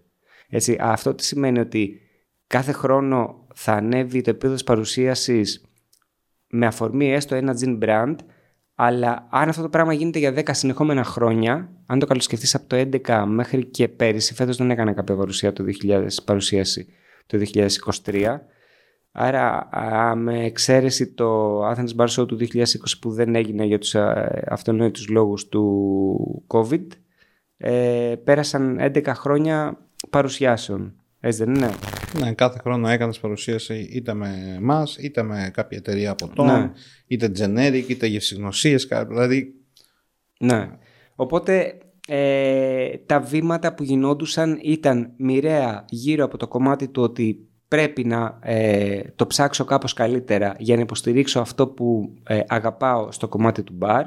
Ήξερα ότι από τη στιγμή που έχω ασχοληθεί με το τζιν, έστω και για τέσσερα χρόνια, είχα χάσει έδαφος στο υπόλοιπο κομμάτι και έβλεπα επίσης ότι επειδή το τζιν είναι πάρα πολύ δύσκολο απόσταγμα να αποδείξει τη διαφορετικότητά του σε σχέση με τη βότκα ή ε, τη διαφορετικότητα του ενός gym brand σε σχέση με ένα άλλο και να το εξηγήσεις αυτό σε έναν barman ή έναν άνθρωπο που δεν ξέρει, έβλεπα ότι αυτή μου επιθυμία να το εξηγήσω σε όλο και περισσότερους ανθρώπους έπρεπε να με καθιστά πιο ικανό να το εξηγώ πιο απλοποιημένα και πιο εύκολα. Δηλαδή ερωτήσεις του τύπου frequently asked questions, έτσι, συχνά ερωτώμενες ε, ερωτήσεις. Ε, γιατί το gin tonic έχει λιγότερες θερμίδες, που είναι μύθος, δεν ισχύει. Ε, γιατί το gin, ε, μάλλον ε, εγώ θέλω ένα, να πιω ένα gin tonic ε, γιατί δεν παχαίνει. θέλω, δεν μου αρέσει το gin γιατί είναι πικρό. δεν μου αρέσει το gin γιατί, μάλλον δεν μου αρέσει το gin αλλά το πίνω γιατί και αυτό έχει λιγότερες θερμίδες αφού είναι πικρό. Και καλά, ναι. Θέλω ένα με gin tonic αλλά με pink gin. Όλα αυτά είναι πράγματα τα οποία σε να, να θέλεις να τα βάλεις σε ωραία κουτάκια και να τα σερβίρεις σε κόσμο και να τους εξηγήσεις ε, γιατί αυτό που αγαπάς είναι έτσι και δεν είναι διαφορετικό. Αυτά ήταν τα βήματα. Ήταν, ήταν... Οργανικά δηλαδή ουσιαστικά. Σε πήγε το, για αγάπη σου για το προϊόν. Ναι. Σιγά σιγά. Και ε, νομίζω ότι ήταν ε, σημαδιακές. Κάποια στιγμή μου ζήτησε το Bombay Sapphire το Gin και εδώ το λέω έτσι ονομαστικά όπως ονομάσαμε και κάποια άλλα brands γιατί ε, μου ζητήθηκε να κάνω κάτι, μια παρουσίαση out of the blue ε, ως Gin Expert. Out of the blue του Bombay, του Blue. Καλό. το Blue Sapphire. Αυτό είναι για άλλη εκπομπή. Αυτό είναι για άλλη εκπομπή, παιδιά. Συγγνώμη. Με έχει επηρεάσει από παζήσει. Μου ζητήθηκε λοιπόν εκεί μαζί με τον ε, Νίκο τον Μπάκουλ και τον Χρήστο τον Χουσέα, όπου κάναμε και οι τρεις διαφορετικές διαφορετικές ε, παρουσιάσεις, ε, μία στο Βόλο και μία στο, στη Θεσσαλονίκη. Ε, Στην Αθήνα δεν κάνει. στην Αθή... Πού κάναμε, ήταν μία στο Βόλο. Ε, Ναι, δεν- δεν θυμάμαι, ήταν δύο παρουσιάσεις, θα πρέπει να το θυμάμαι. Ε, έλαντε, όπου εγώ επέλεξα να... Αχ, τι ωραία ερώτηση έκανες και είδες πόσο μακριά πηγαίνει αυτή η βαλίτσα. Ε, εκεί επέλεξα λοιπόν να κάνω, να παρουσιάσω ε, κάθε χιλιόμετρο ενός μαραθωνίου μέσα από μια διαφάνεια έτσι ώστε να κάνω 42 χιλιόμετρα παρέα με τους ε, ακροατές μου ε, εξηγώντας τους κάποια πράγματα που, έχουν, που σχετίζονται με το τζιν, το μπαρ και την επίδραση στον άνθρωπο. Δηλαδή μπορεί το πρώτο χιλιόμετρο να ήταν πίνω μια γουλιά τζιν για να σε καλησπερίσω ε, και αυτό να έχει σχέση με το ότι ο μπάρμαν πρέπει να ε, έχει τα μάτια του ανοιχτά και έχει πολύ λίγα δευτερόλεπτα μέχρι να χαιρετήσει τον κόσμο ότι ο μπάρμαν ας πούμε όταν, όταν ε, δεν, δι- δεν έχει το δικαίωμα αν θέλεις να μην δει ποιος έχει μπει στο μπαρ του μέσα σε πολύ λίγα λεπτά. Δηλαδή δεν- δεν μπορεί να ξαφνιάζεται από τους επισκέπτες του. Πρέπει να έχει eye contact τουλάχιστον με όλους. Να ξέρουν οι άνθρωποι που έχουν μπει στο μπαρ ότι τους έχει δει ο μπάρμαν και ότι θα εξυπηρετηθούν ακόμα και αν περάσει λίγο παραπάνω χρόνος. Είναι πολύ ωραίο συνέστημα να το εισπράττει αυτό ο επισκέπτης. Ακόμα και όταν έχεις πάρα πολύ δουλειά, αν δεν κάνεις eye contact με τον πελάτη σου ή δεν τον καλησπερίσεις λίγο πιο μετά, ε, ο πελάτης σου αισθάνεται ανεπιθύμητος ακόμα και αν πιει πολύ ωραία κοκτέιλ εκείνη τη μέρα.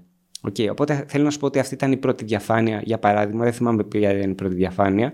Αν ναι, και ο τίτλος της παρουσίασης μου ήταν ε, Sea Show, ε, το οποίο είναι η τραμπάλα και το οποίο στην ουσία ε, αποτυπώνει την ισορροπία που πρέπει να έχεις στην επαγγελματική σου και την προσωπική σου ζωή αν και δεν είμαι άνθρωπος που τα διαχωρίζει αυτά απαραίτητα γιατί αν η δουλειά σου είναι τουλάχιστον 8 ώρες από τη ζωή σου ε, δεν μπορείς απλά να πατήσεις το κουμπί και να πας σπίτι σου Εντάξει, δε- ούτε είμαι και, συγγνώμη για αυτό που θα σου πω, δεν είμαι και κομφούκιος, δηλαδή ότι κάνω μια δουλειά να αγαπάς και δεν θα χρειάζεται να δουλέψεις ποτέ σου.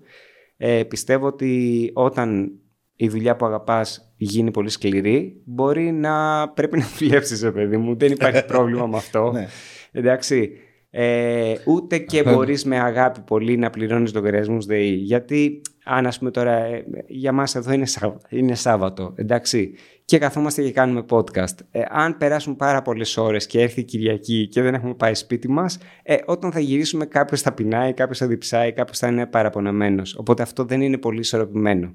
Αλλά θέλω να πω ότι ε, η ισορροπία τέλος πάντων ήταν αυτό που ήθελε να, ήθελα να αναδειχθεί μέσα από, το, από την παρουσίαση που έκανα και εγώ εξέφρασα την ανάγκη μου, γιατί αυτό μου ζητήθηκε από το Mumbai τότε, να εκφράσω την, ε, να, να- να- μάλλον ε, να εκφράσω κάτι διαφορετικό, κάτι που θα ήταν πιο πολύ inspirational να το πω έτσι. Για μένα το inspirational ήταν το κομμάτι του ότι κάποια στιγμή αποφάσισα, και αυτό είναι σημαντικό που θα σου πω για την ερώτηση που έκανες, για να την απαντήσω τελικά, αποφάσισα ότι π.χ. έπρεπε για να είμαι καλός στο gene expertise να μπορώ να διαβάζω περισσότερο γι' αυτό, αλλά μ, επειδή αποφάσισα, για παράδειγμα, να μ, ε, διαβάζω το βράδυ και επειδή ταυτόχρονα είχαμε παντρευτεί με την Ιωάννα, άρα ο χρόνος ήταν ε, συγκεκριμένος που ήθελα να είμαι εκτός σπιτιού, δηλαδή είχα την πρωινή μου δουλειά, είχα πει ότι θέλω να διαβάζω ας πούμε 9 με 11 το βράδυ και ταυτόχρονα να έχω το απόγευμά μου να το περνάω έτσι όπως θέλω με τη σύζυγό μου ή να μπορούμε να κάνουμε κάτι μαζί. Για να τα έχω λοιπόν καλά με τον εαυτό μου, είπα ότι θα σταματήσω το κομμάτι του μπαρ και τότε είχε έρθει και το τρέξιμο στη ζωή μου λίγο πιο έντονα το 2011-12. Ε, το οποίο, αν με ρωτήσεις, ας πούμε τώρα, ποια ήταν, ποια ήταν η στρατηγική που ακολούθησες για να κάνεις τον πρώτο σου μαραθώνιο, θα σου πω ότι δεν υπήρξε στρατηγική. Ήταν ότι έκανα απλά 2-3 χιλιόμετρα στο στίβο μετά από δουλειά στο μπαρ. Δηλαδή, μπορεί να ήταν 3-4 ώρα το πρωί, να με βλέπει κάποιος στο στάδιο και να λέει ότι αυτός είναι τρελός. Εγώ το είχα ανάγκη και αυτό την επόμενη μέρα λειτουργούσε για μένα πολύ καταλητικά υπέρ του να συντονίσω τον οργανισμό μου και να πω ότι ε, σήμερα είμαι καλύτερα από ό,τι προχθές. Και έτσι λοιπόν συνέχισα και το έκανα και μετά το έκανα πιο normal συμβατικά ώρες. Ε, και έτσι όπως το έκανα με το τρέξιμο, έτσι το έκανα και με το τζιν. Δηλαδή είπα ότι αυτό το κομμάτι το θέλω στη ζωή μου πιο πολύ, όχι να το πίνω, να μιλάω γι' αυτό και για να το αγαπήσω περισσότερο θέλω να έχω μια έτσι πιο ε, ρεαλιστική και αντιμετωπίσιμη με δέος σχέση. Δηλαδή ήξερα ότι έχω πάρα πολλά από τα τζιν σπίτι, αλλά η σχέση μας ήταν και εξ αποστάσεως, όχι εξ αποστάξεως, εξ αποστάσεως. Δηλαδή ότι σε ξέρω, μελετάω για σένα, δοκιμάζω και είσαι εκεί. Δεν χρειάζεται κάθε μέρα να πίνω ή να το σερβίρω αυτό το ποτό. Αυτό λοιπόν ε, λειτουργήσε πολύ καλά για μένα γιατί δεν εξαντλούμουν, δεν ήμουν στο μπαρ, δεν ε, το είχα συνδυάσει με το βραδινό κομμάτι. Ε, και ε, όταν κάναμε τη συνεργασία αυτή με τον Bombay που σου είπα προηγουμένως με τον τίτλο Sea Show, ε, συνειδητοποίησα ότι μίλαγα πάρα πολύ στα, στο κοινό για ένα κομμάτι που συνδυάζει και το κομμάτι ας πούμε το διατροφολογικό. Πόσες θερμίδες έχει το τζιν. Και, για, και, έβλεπα και αυτό το μύθο ότι ε, πηγαίνεις σε ένα διατροφολόγο για παράδειγμα που αν με ρώταγες πριν πέντε χρόνια τι θες να γίνεις στο μεγαλώσει, σου λέγα θέλω να γίνει διατροφολόγος. Ε, και το αλκοόλ είναι λέξη ταμπού για τους διατροφολόγου. Δηλαδή, θες να χάσεις κιλά, πρέπει να κόψεις το αλκοόλ. Που είναι αλήθεια, αλλά δεν λειτουργεί. Δηλαδή, δεν μπορεί να έχεις απέναντι σου έναν άνθρωπο ο οποίος είναι μια οντότητα. Και για να έχει φτάσει ε, σε, σε ένα συγκεκριμένο βάρος που έχει, είναι αποτέλεσμα όχι κάτι ε, ενός πράγματος που πίνει πολύ ή που τρώει πολύ, αλλά ε, μιας ψυχοσύνθεσης, μιας ανάγκης του να κοιμάται λιγότερες ώρες από ό,τι μπορεί, περισσότερες από ό,τι θα έπρεπε, μιας ανάγκης να τον καθιστά πιο ακινητοποιημένο από ό,τι θα έπρεπε. Επομένως τον βλέπεις συνολικά ως οντότητα. Άρα αν ένας άνθρωπος έρχεται και σου λέει, ξέρω εγώ, πίνω πολύ και του πεις κόψε το αλκοόλ, ε, το πιο πιθανό είναι να μην βρείτε ποτέ ένα ε, κοινό σημείο αναφοράς ή να το κόψει για λίγο καιρό, αλλά επειδή δεν ήταν αυτός ο λόγος για τον οποίο πήρε κιλά, αλλά ο λόγος για τον οποίο πήρε κιλά είναι ένας άλλος που δεν του έδωσε τη δυνατότητα να το πει. Θα μου πεις βέβαια σε διατροφολόγο πήγε, δεν πήγε σε ψυχολόγο. OK. Okay. Ε, τέλος πάντων, αυτό μου έδωσε την... Ε, την, μου κινητοποίησε λίγο την ανάγκη να διαβάσω περισσότερα πράγματα για τη διαιτολογία και γι' αυτό μπήκα και στη φάση σπουδών γύρω από αυτό το κομμάτι ε, που έκανα ένα διετή κύκλο σπουδών ε, γύρω από τη διατροφή του ανθρώπου ε, και πάνω σε αυτό το κομμάτι είπα ότι θέλω να εξειδικευτώ περισσότερο και να, για να μπορώ αυτά που λέω ας πούμε, να έχουν μεγαλύτερη υπόσταση. OK. Okay. Επομένως τα βήματα που ακολουθήθηκαν ήταν πολλά, όχι με πολύ ε, καλή συνάφεια μεταξύ τους. Μετά ήρθε λίγο πριν την έλευση του COVID ε, μου ζητήθηκε από μια ελληνική εταιρεία ποτών, ίσως την πιο ε, παλιά ε, εταιρεία ποτών. Όχι, ίσως την πιο παλιά.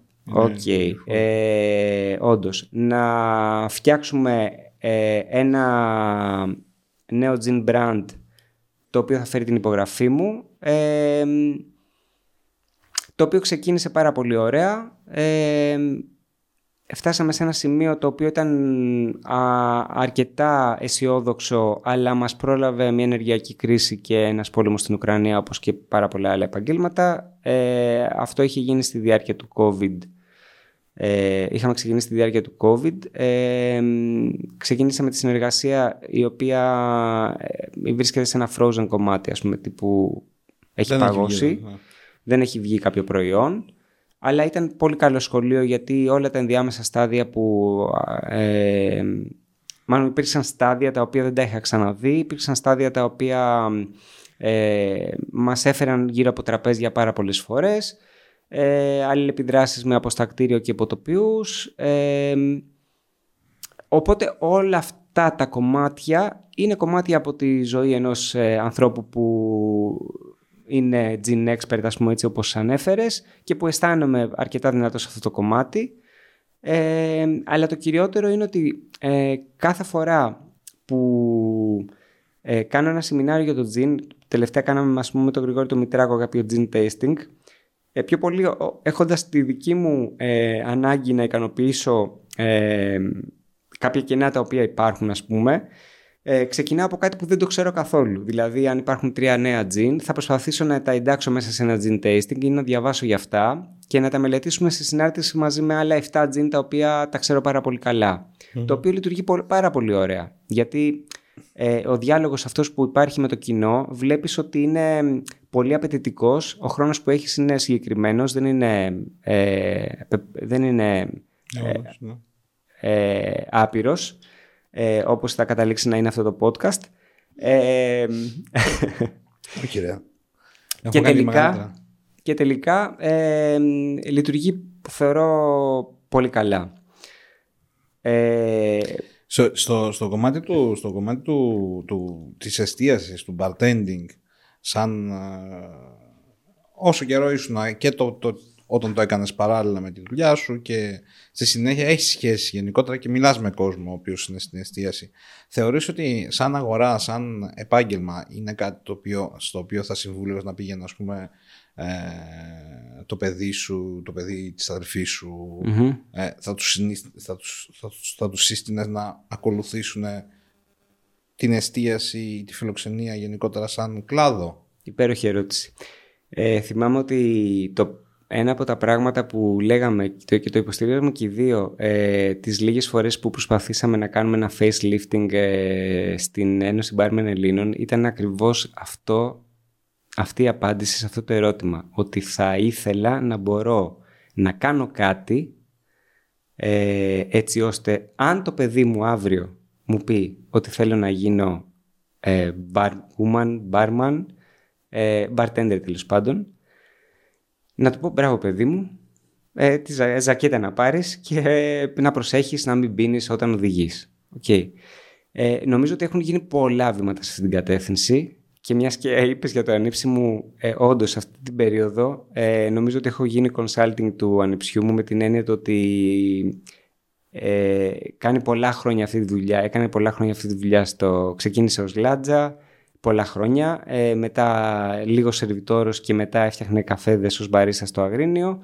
Ε, μετά άρχισε να φτιάχνει ποτά, μετά είχε βρει ένα ταβάνι, ήρθε και στην Παρακάντεμι, έκανε κάποια σεμινάρια, τα οποία τον βοήθησαν πάρα πολύ. Γιατί μου λέει, «Ρε εσύ, γιατί δεν μου έλεγες να τα κάνω νωρίτερα; Είναι σαν αυτό το παράδειγμα που πούμε με τα βιβλία. Δηλαδή, ε, μα υπήρχε η Bar Academy πολύ πιο νωρίς πριν στο πω εγώ. Απλά πρέπει να ανοίξεις τα μάτια σου και να πεις ότι θα κάνω το επόμενο βήμα. Ε, Και ο- είμαστε και έτοιμος, ναι.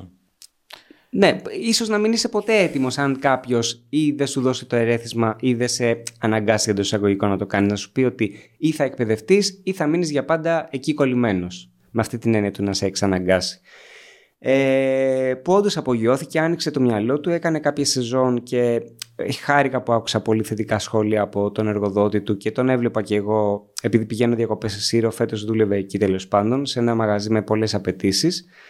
Ε, και μου είπε ότι ξέρεις κάτι, εγώ θέλω να συνεχίσω τη δουλειά στην Αθήνα. Οπότε, επειδή την Αθήνα την ξέρουμε και εγώ και εσύ αρκετά καλά, ε, δεν είναι πολύ εύκολο να πεις ότι θα δουλέψω στην Αθήνα και θα κάνω το όνειρό μου πραγματικότητα, γιατί μπορεί όντως το όνειρό σου να είναι να δουλεύεις στην Αθήνα, αλλά μπορεί να μην είναι το όνειρό σου να ζεις στην Αθήνα.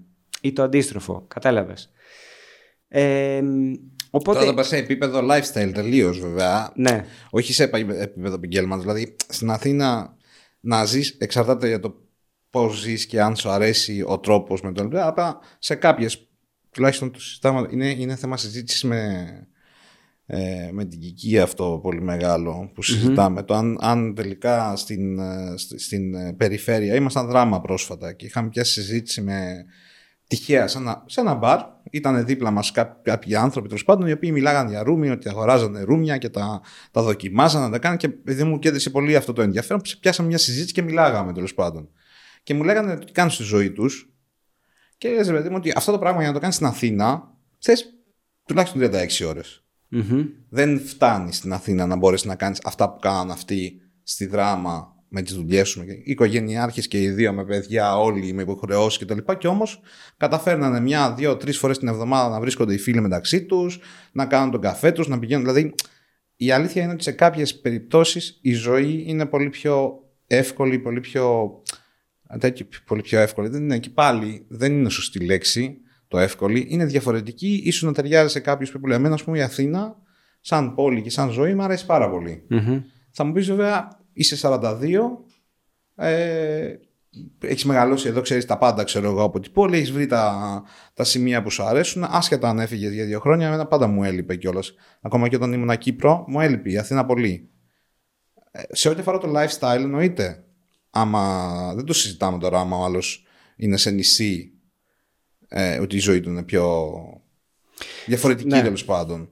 Σε ό,τι αφορά το επάγγελμα σαν επάγγελμα, δηλαδή μπορεί κάποιος ο οποίος έρχεται στην εστίαση όπως και εσύ, έτσι και εγώ, ξεκινήσαμε από ευκαιριακά και επιλέξαμε το επάγγελμα κάποια στιγμή να το κάνουμε σταθερά και αγαπήσαμε κάποιος, ο κάθε ένας με την πλευρά του, αγαπήσαμε κάποιο περισσότερο.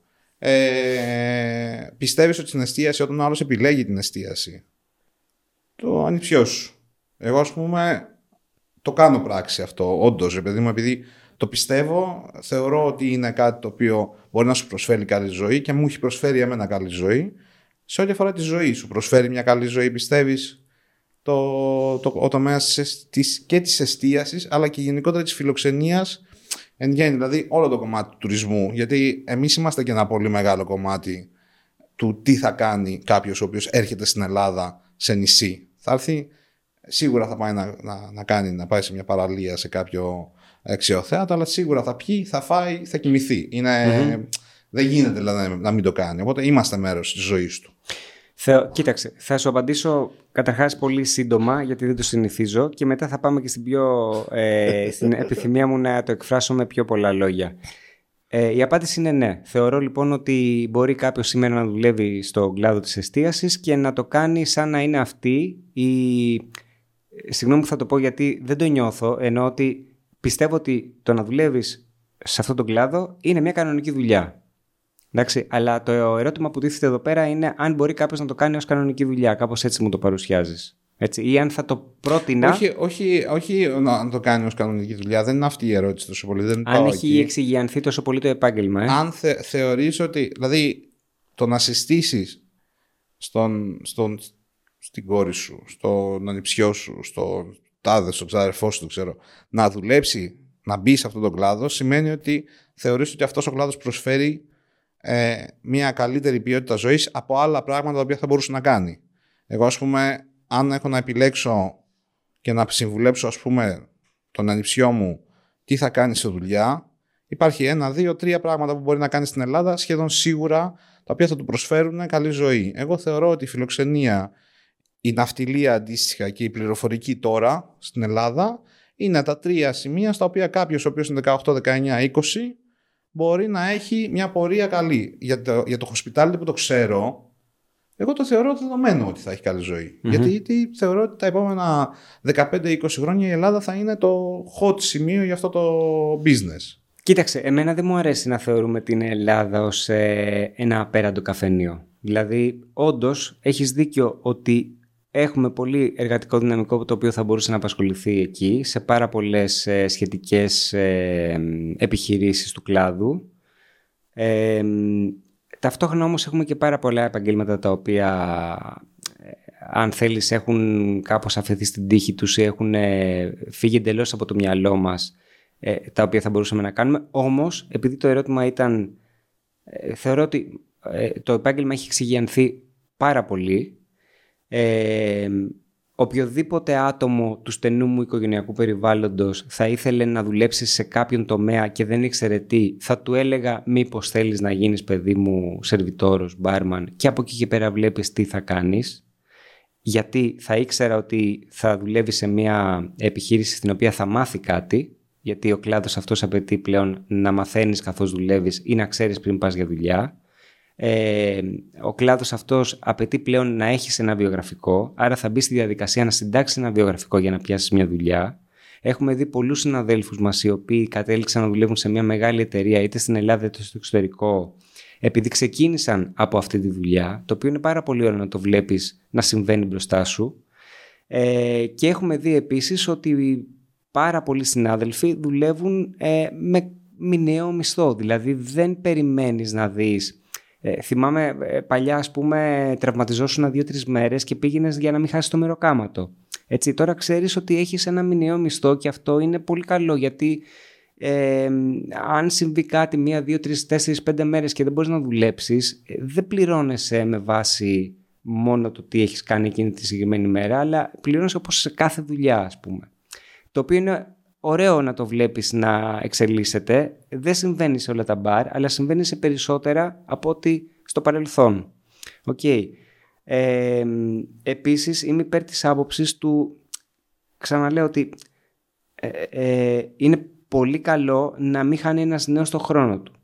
Αν ένας νέος λοιπόν ε, θέλει να δουλέψει, δεν είναι η μόνη δουλειά που μπορεί να κάνει. Έτσι, θα ήταν ψέμα να το πούμε. Δηλαδή, μπορεί ας πούμε αν ε,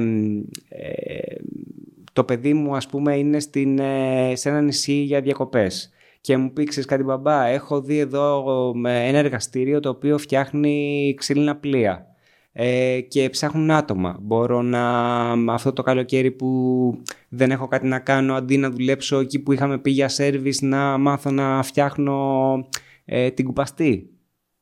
Θα έλεγα ναι είναι μια πολύ καλή ευκαιρία να το κάνεις γιατί μπορεί να είναι ένα επάγγελμα το οποίο έχει ξεχαστεί από ε, σε κάθε γωνιά της Ελλάδας και μπορεί να υπάρχει ανάγκη να γίνεται γιατί είμαστε, ήμασταν ε, νούμερο ένα, ξέρω εγώ, ναυτική δύναμη. Είμαστε η, η χώρα, ξέρω εγώ, που γέννησε τη Αλία.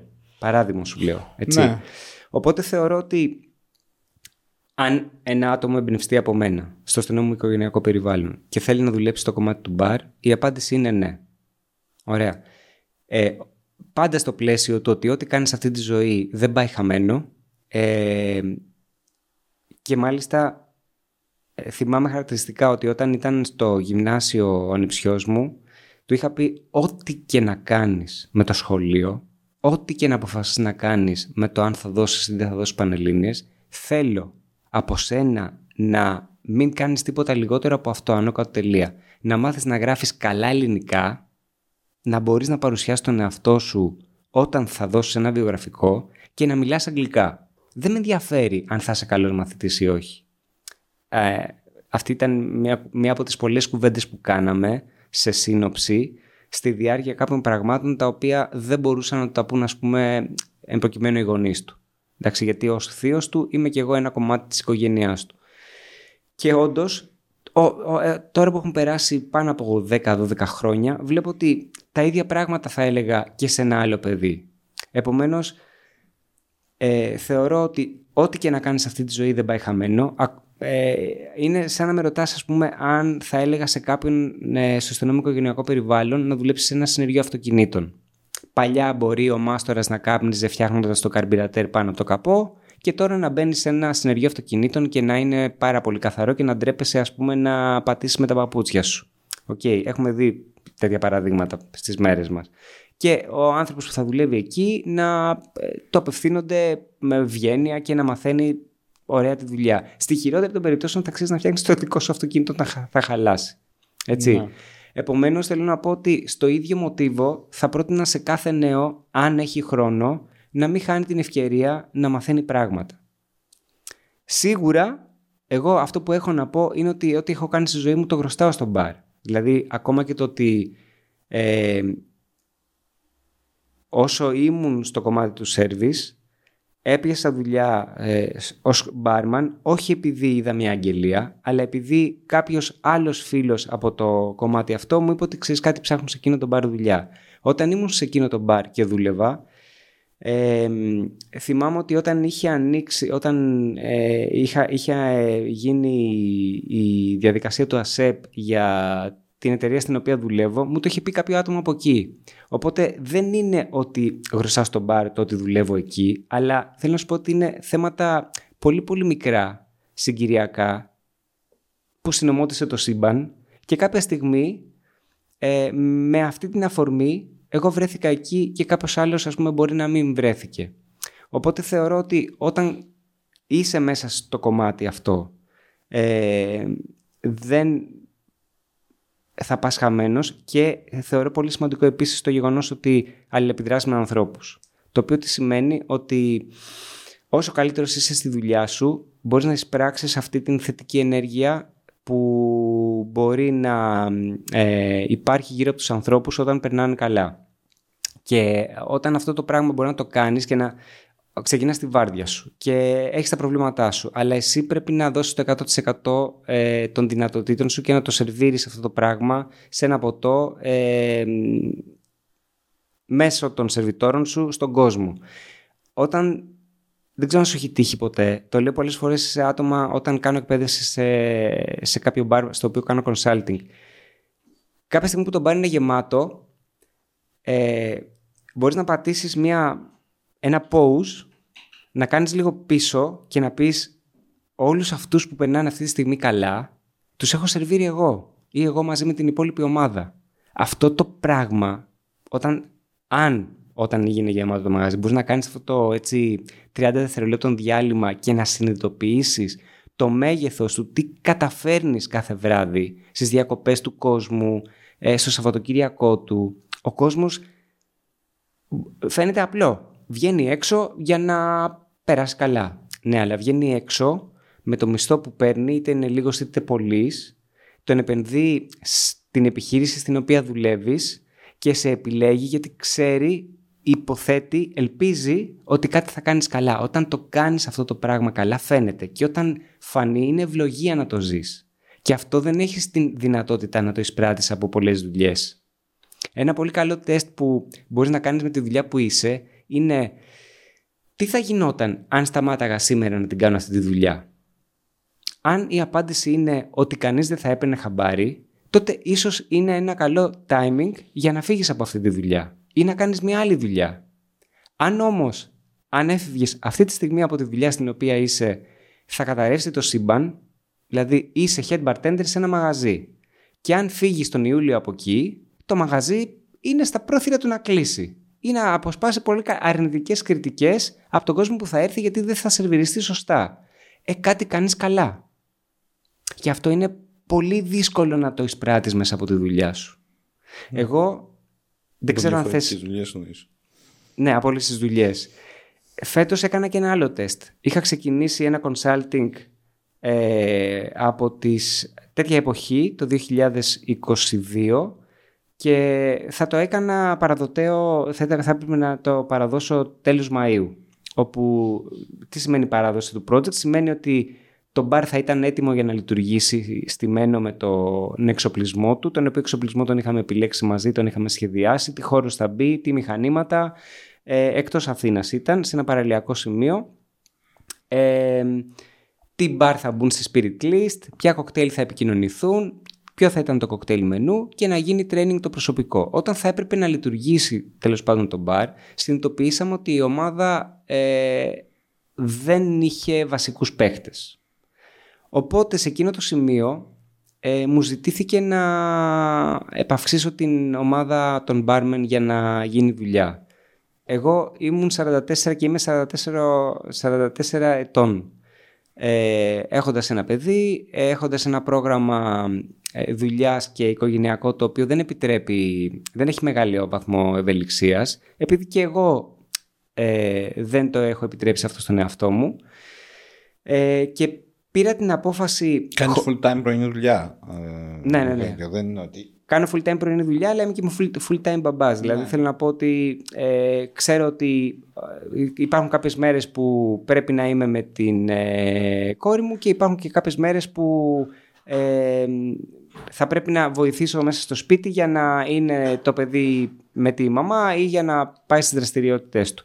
Τι σημαίνει αυτό; Αυτό σημαίνει ότι για να γίνει αυτή, για να μπορέσω να υποστηρίξω τη ε, δουλειά αυτή περισσότερο από ό,τι μπορούσα, ε, έπρεπε να πάρω την απόφαση να λείψω λίγο περισσότερο από το σπίτι. Για παράδειγμα, έφευγα όλο το καλοκαίρι την Παρασκευή το μεσημέρι από την Αθήνα και για τρεις μέρες ήμουν εκτός Αθήνας. Γύριζα την Κυριακή το βράδυ ή Δευτέρα ξημερώματα και πήγαινα για δουλειά. Το οποίο ήταν πολύ απαιτητικό ε, για το δικό μου πρόγραμμα. Ε, δεν μου άρεσε που έλειπα από το σπίτι.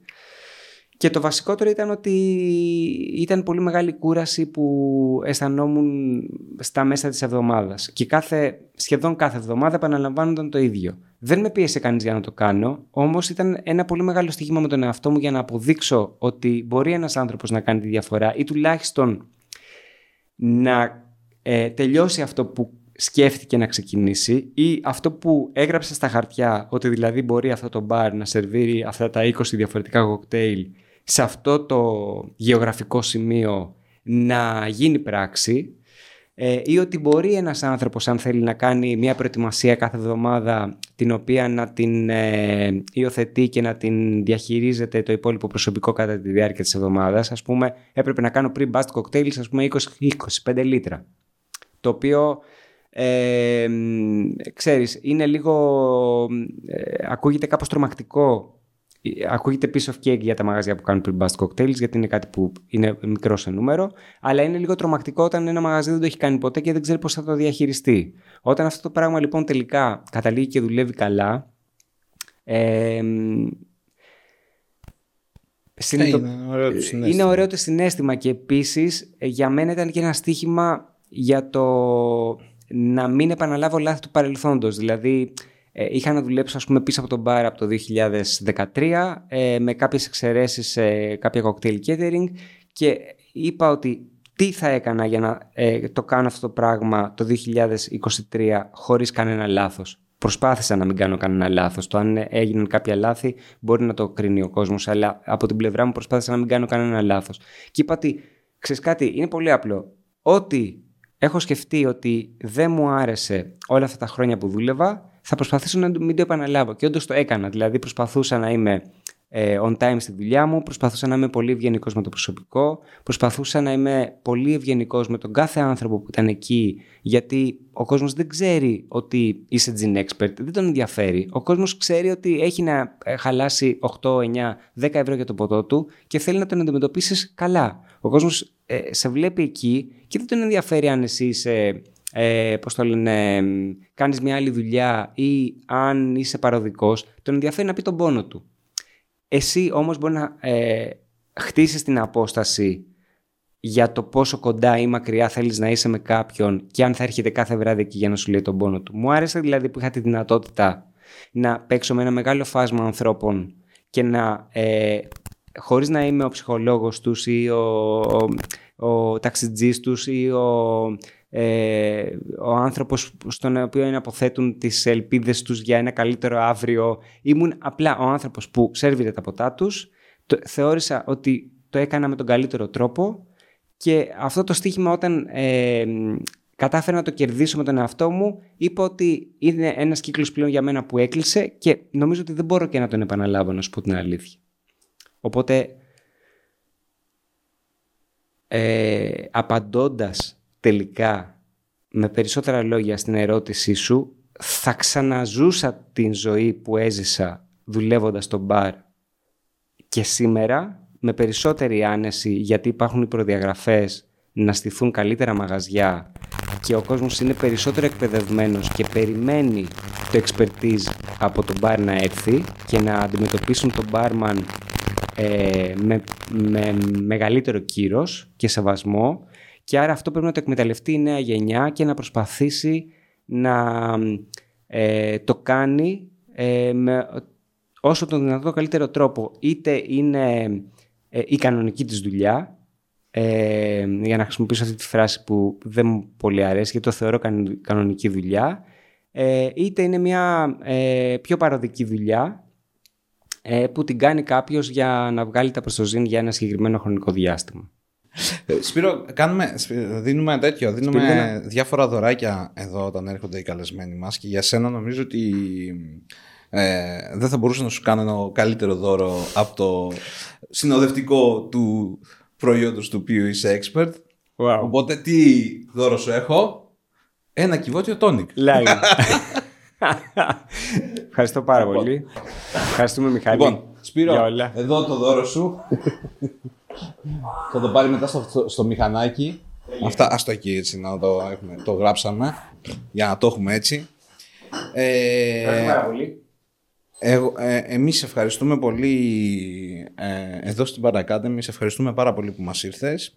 Ε, να ξέρεις ότι θα σε ξαναγαλέσω κάποια στιγμή για να συζητήσουμε για και άλλα θέματα τα οποία ε, δεν προλάβουμε να αναλύσουμε σήμερα. Ε, Αναρωτιέμαι γιατί, δεν προλάβαμε.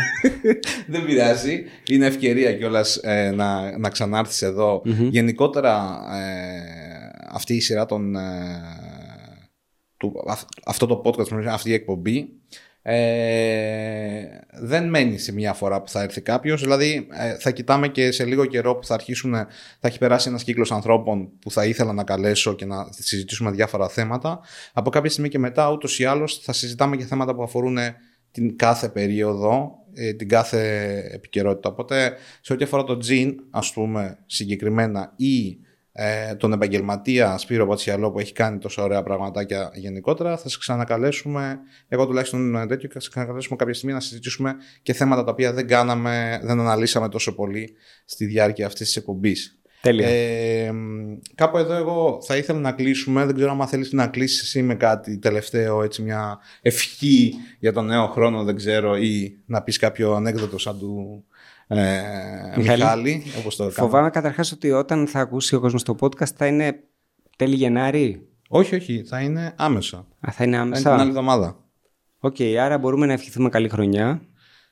Ναι, βέβαια αν το δει μετά την, τη νέα χρονιά πάλι δεν έχεις Καλή χρονιά λοιπόν. Ωραία, θέλω να κλείσω ε, με το εξής ε, θέμα. Ε, κάποια στιγμή ο Τάσος από το Blueprint μου είχε δώσει το 2001 ένα... Ήμουν προβληματισμένος με το τι θα κάνω στη ζωή μου. Ε, σπούδαζα, δεν ήμουν σίγουρος ότι μου άρεσε το αντικείμενο που σπουδάζω κτλ. Και μου δίνει ένα βιβλίο με τίτλο «Ο δρόμος του ειρηνικού πολεμιστή». Θυμάμαι ακόμα ότι είχε ένα κακό εξώφυλλο με έναν αετό πίσω από φωτιές και τέτοια. Ε, Πώς και το είπες το βιβλίο; «Ο δρόμος του ειρηνικού πολεμιστή» έχει γίνει και ταινία. Ε, δεν θυμάμαι συγγραφή, αλλά είναι από τους λίγους συγγραφείς που είχε εύκολο όνομα. Dan Millman, νομίζω ήταν το όνομα. Ε, του λέω, δεν προλαβαίνω να διαβάσω αυτόν τον καιρό λογοτεχνία και τα λοιπά. Με πιάνει από τον μπράτσο, με κοιτάζει τα μάτια και μου λέει, διάβασέ το. Γενικώς ήταν κάτι που έκανε ο Τάσος, ε, επειδή ήθελε να έχει την σύνδεση μαζί σου και όχι για λόγους εξουσίας, από τον μπράτσο με οποίος το λέμε άλλωστε. Ε, προσπάθησα λοιπόν ε, όταν πήγα σπίτι να το ξεκινήσω και το λάθος μου ήταν να το ξεκίνησα γιατί έπρεπε να το ρουφήξω και να το τελειώσω μέσα σε πολύ λίγο χρονικό διάστημα γιατί όντως ήταν πάρα πολύ ενδιαφέρον. Θυμάμαι κάποια στιγμή λοιπόν που ρωτάει ο, α, ο, ο, ο νεαρός, ο οποίος είναι ένας αθλούμενος, αθλητής και ρωτάει τον δάσκαλό του θέλω επιτέλους να μπω στο δρόμο του ειρηνικού πολεμιστή και του λέει ο δάσκαλος τον διανύεις ήδη. Τι θέλω να πω. Ότι από τη στιγμή δεν χρειάζεται να πεις ότι εγώ τώρα θα γίνω μπάρμαν ή ότι όταν θα είμαι έτοιμος θα δουλέψω στο μαγαζί εστίασης ή αν δεν θα βρίσκω δουλειά με βάση αυτό που σπούδασα θα ξεκινήσω να κάνω αυτό το πράγμα, να, να δουλεύω σερβιτόρος ή να δουλέψω μπάρμαν. Από τη στιγμή που ξεκινάς να δουλέψεις είσαι ένας εργαζόμενος. Άρα αν σπουδάζεις. Αν δεν ξέρεις τι θες να κάνεις στη ζωή σου, ξεκίνα να κάνεις μια δουλειά από την οποία σε σέβονται οι άνθρωποι που δουλεύεις, πληρώνεσαι και αυτό θα σου δώσει, θα σου δείξει το δρόμο να πατήσεις το επόμενο βήμα γιατί είσαι στο δρόμο όχι αναγκαστικά του ειρηνικού πολεμιστή, αλλά μιας ε, ειρηνικής προσπάθειας που κάνεις με τον εαυτό σου και αυτό θα σου δώσει ε, την αυτοπεποίθηση να ξεκινήσεις ίσως μια άλλη δουλειά ή να βρεις το νόημα της ζωής, αν τελικά υπάρχει. Ε, δεν πιστεύω ότι υπάρχει νόημα στη ζωή. Ή την ώρα λέει που το βρίσκεις τελικά ε, αλλάζει το νόημα ή χάνει ξέρω εγώ την ε, ε, σημασία του. Αλλά όχι υπάρχει νόημα της ζωής, είναι διαφορετικό για τον κάθε άνθρωπο. Ε, ναι, ακριβώς. Ο κάθε ένας κάνει το δικό του. Δεν υπάρχει Συγκεκριμένος, ναι, μυστική ο συνταγή. Ο καθένας δεν είναι το δικό του. Αλλά θέλω να πω λοιπόν αυτό ότι ε, ξεκίνα να κάνεις κάτι και θα δεις ότι αυτό θα σου δώσει κάτι πίσω αρκεί να μην κάνεις τίποτα σε βάρος ε, κάποιες άλλες δραστηριότητας. Οπότε με αφορμή τη νέα χρονιά που έρχεται το 2024 εύχομαι σε όλους ε, να, μπαίνουν, να, να, να πετυχαίνουν το στόχο τους, ο οποίος για να επιτευχθεί θα πρέπει να ξεκινήσεις να μπεις στο δρόμο που μπορεί να φαίνεται μακρινός, αλλά κάθε μέρα θα αποτελεί ένα κομμάτι αυτού του δρόμου. Καλή επιτυχία σε ό,τι κάνετε. Ευχαριστώ πάρα πολύ για την φιλοξενία Εμείς εδώ ευχαριστούμε, στο Σπύρο. στούντιο της Bar Academy και καλή δύναμη στα νέα σας project. Ευχαριστούμε πολύ Σπύρο. Ευχαριστούμε πολύ τον Μιχάλη τον Παπαζήση που είναι στις ε, κάμερες και στον ήχο για άλλη μια φορά. Εκεί πάντα. Ε, σήμερα είναι 23, 23, ναι, 23 Δεκέμβρη. Ε, είμαστε λίγο πριν τα Χριστούγεννα. Καλά Χριστούγεννα κιόλας άμα... Ε, Βασικά δεν θα. Ναι, ε, εντάξει, δεν θα, το, δεν θα προλάβει να το βγάλει. μέχρι τα Χριστούγεννα για του Χριστούγεννα. χρόνου. Ναι, κα- λάθος, συγγνώμη. Ανανεώνουμε το ραντεβού μας για το επόμενο podcast, το οποίο λογικά θα βγει ε, πάλι καμιά εβδομάδα μετά από αυτό. Ε, με διάφορα, διάφορα άλλα θεματολογία. Ευχαριστούμε πολύ που μας ακούσατε. Συστήστε το ή μοιραστείτε το, το podcast, γιατί δεν βλέπω κανένα και πολλούς. Δηλαδή το βλέπω, βλέπω κάποιους συγκεκριμένους α, να μοιράζονται στο Instagram κυρίως. Το ποστάρουν όταν πηγαίνουν ε, κάποιο ταξίδι. Δεν ξέρω αν το έχεις παρατηρήσει αυτό. Είναι πολύ ωραίο τέτοιο. Δηλαδή είναι, είναι μια, είναι μια, ε, πώς το λένε, μια συνήθεια που έχω δει ότι κάνει αρκετός κόσμος με τα podcast. Δηλαδή πάνε, ξέρω εγώ, ένα ταξίδι κάπου και βάζουν στη διαδρομή Α, δεν το στο, έχω παρατηρήσει. αυτοκίνητο, ναι, στο αυτοκίνητο podcast. Τα, το, το, το podcast, τέλος πάντων. Με τα γκάρουτ, γι' αυτό το ξέρω. Αυτά. Ευχαριστούμε πολύ.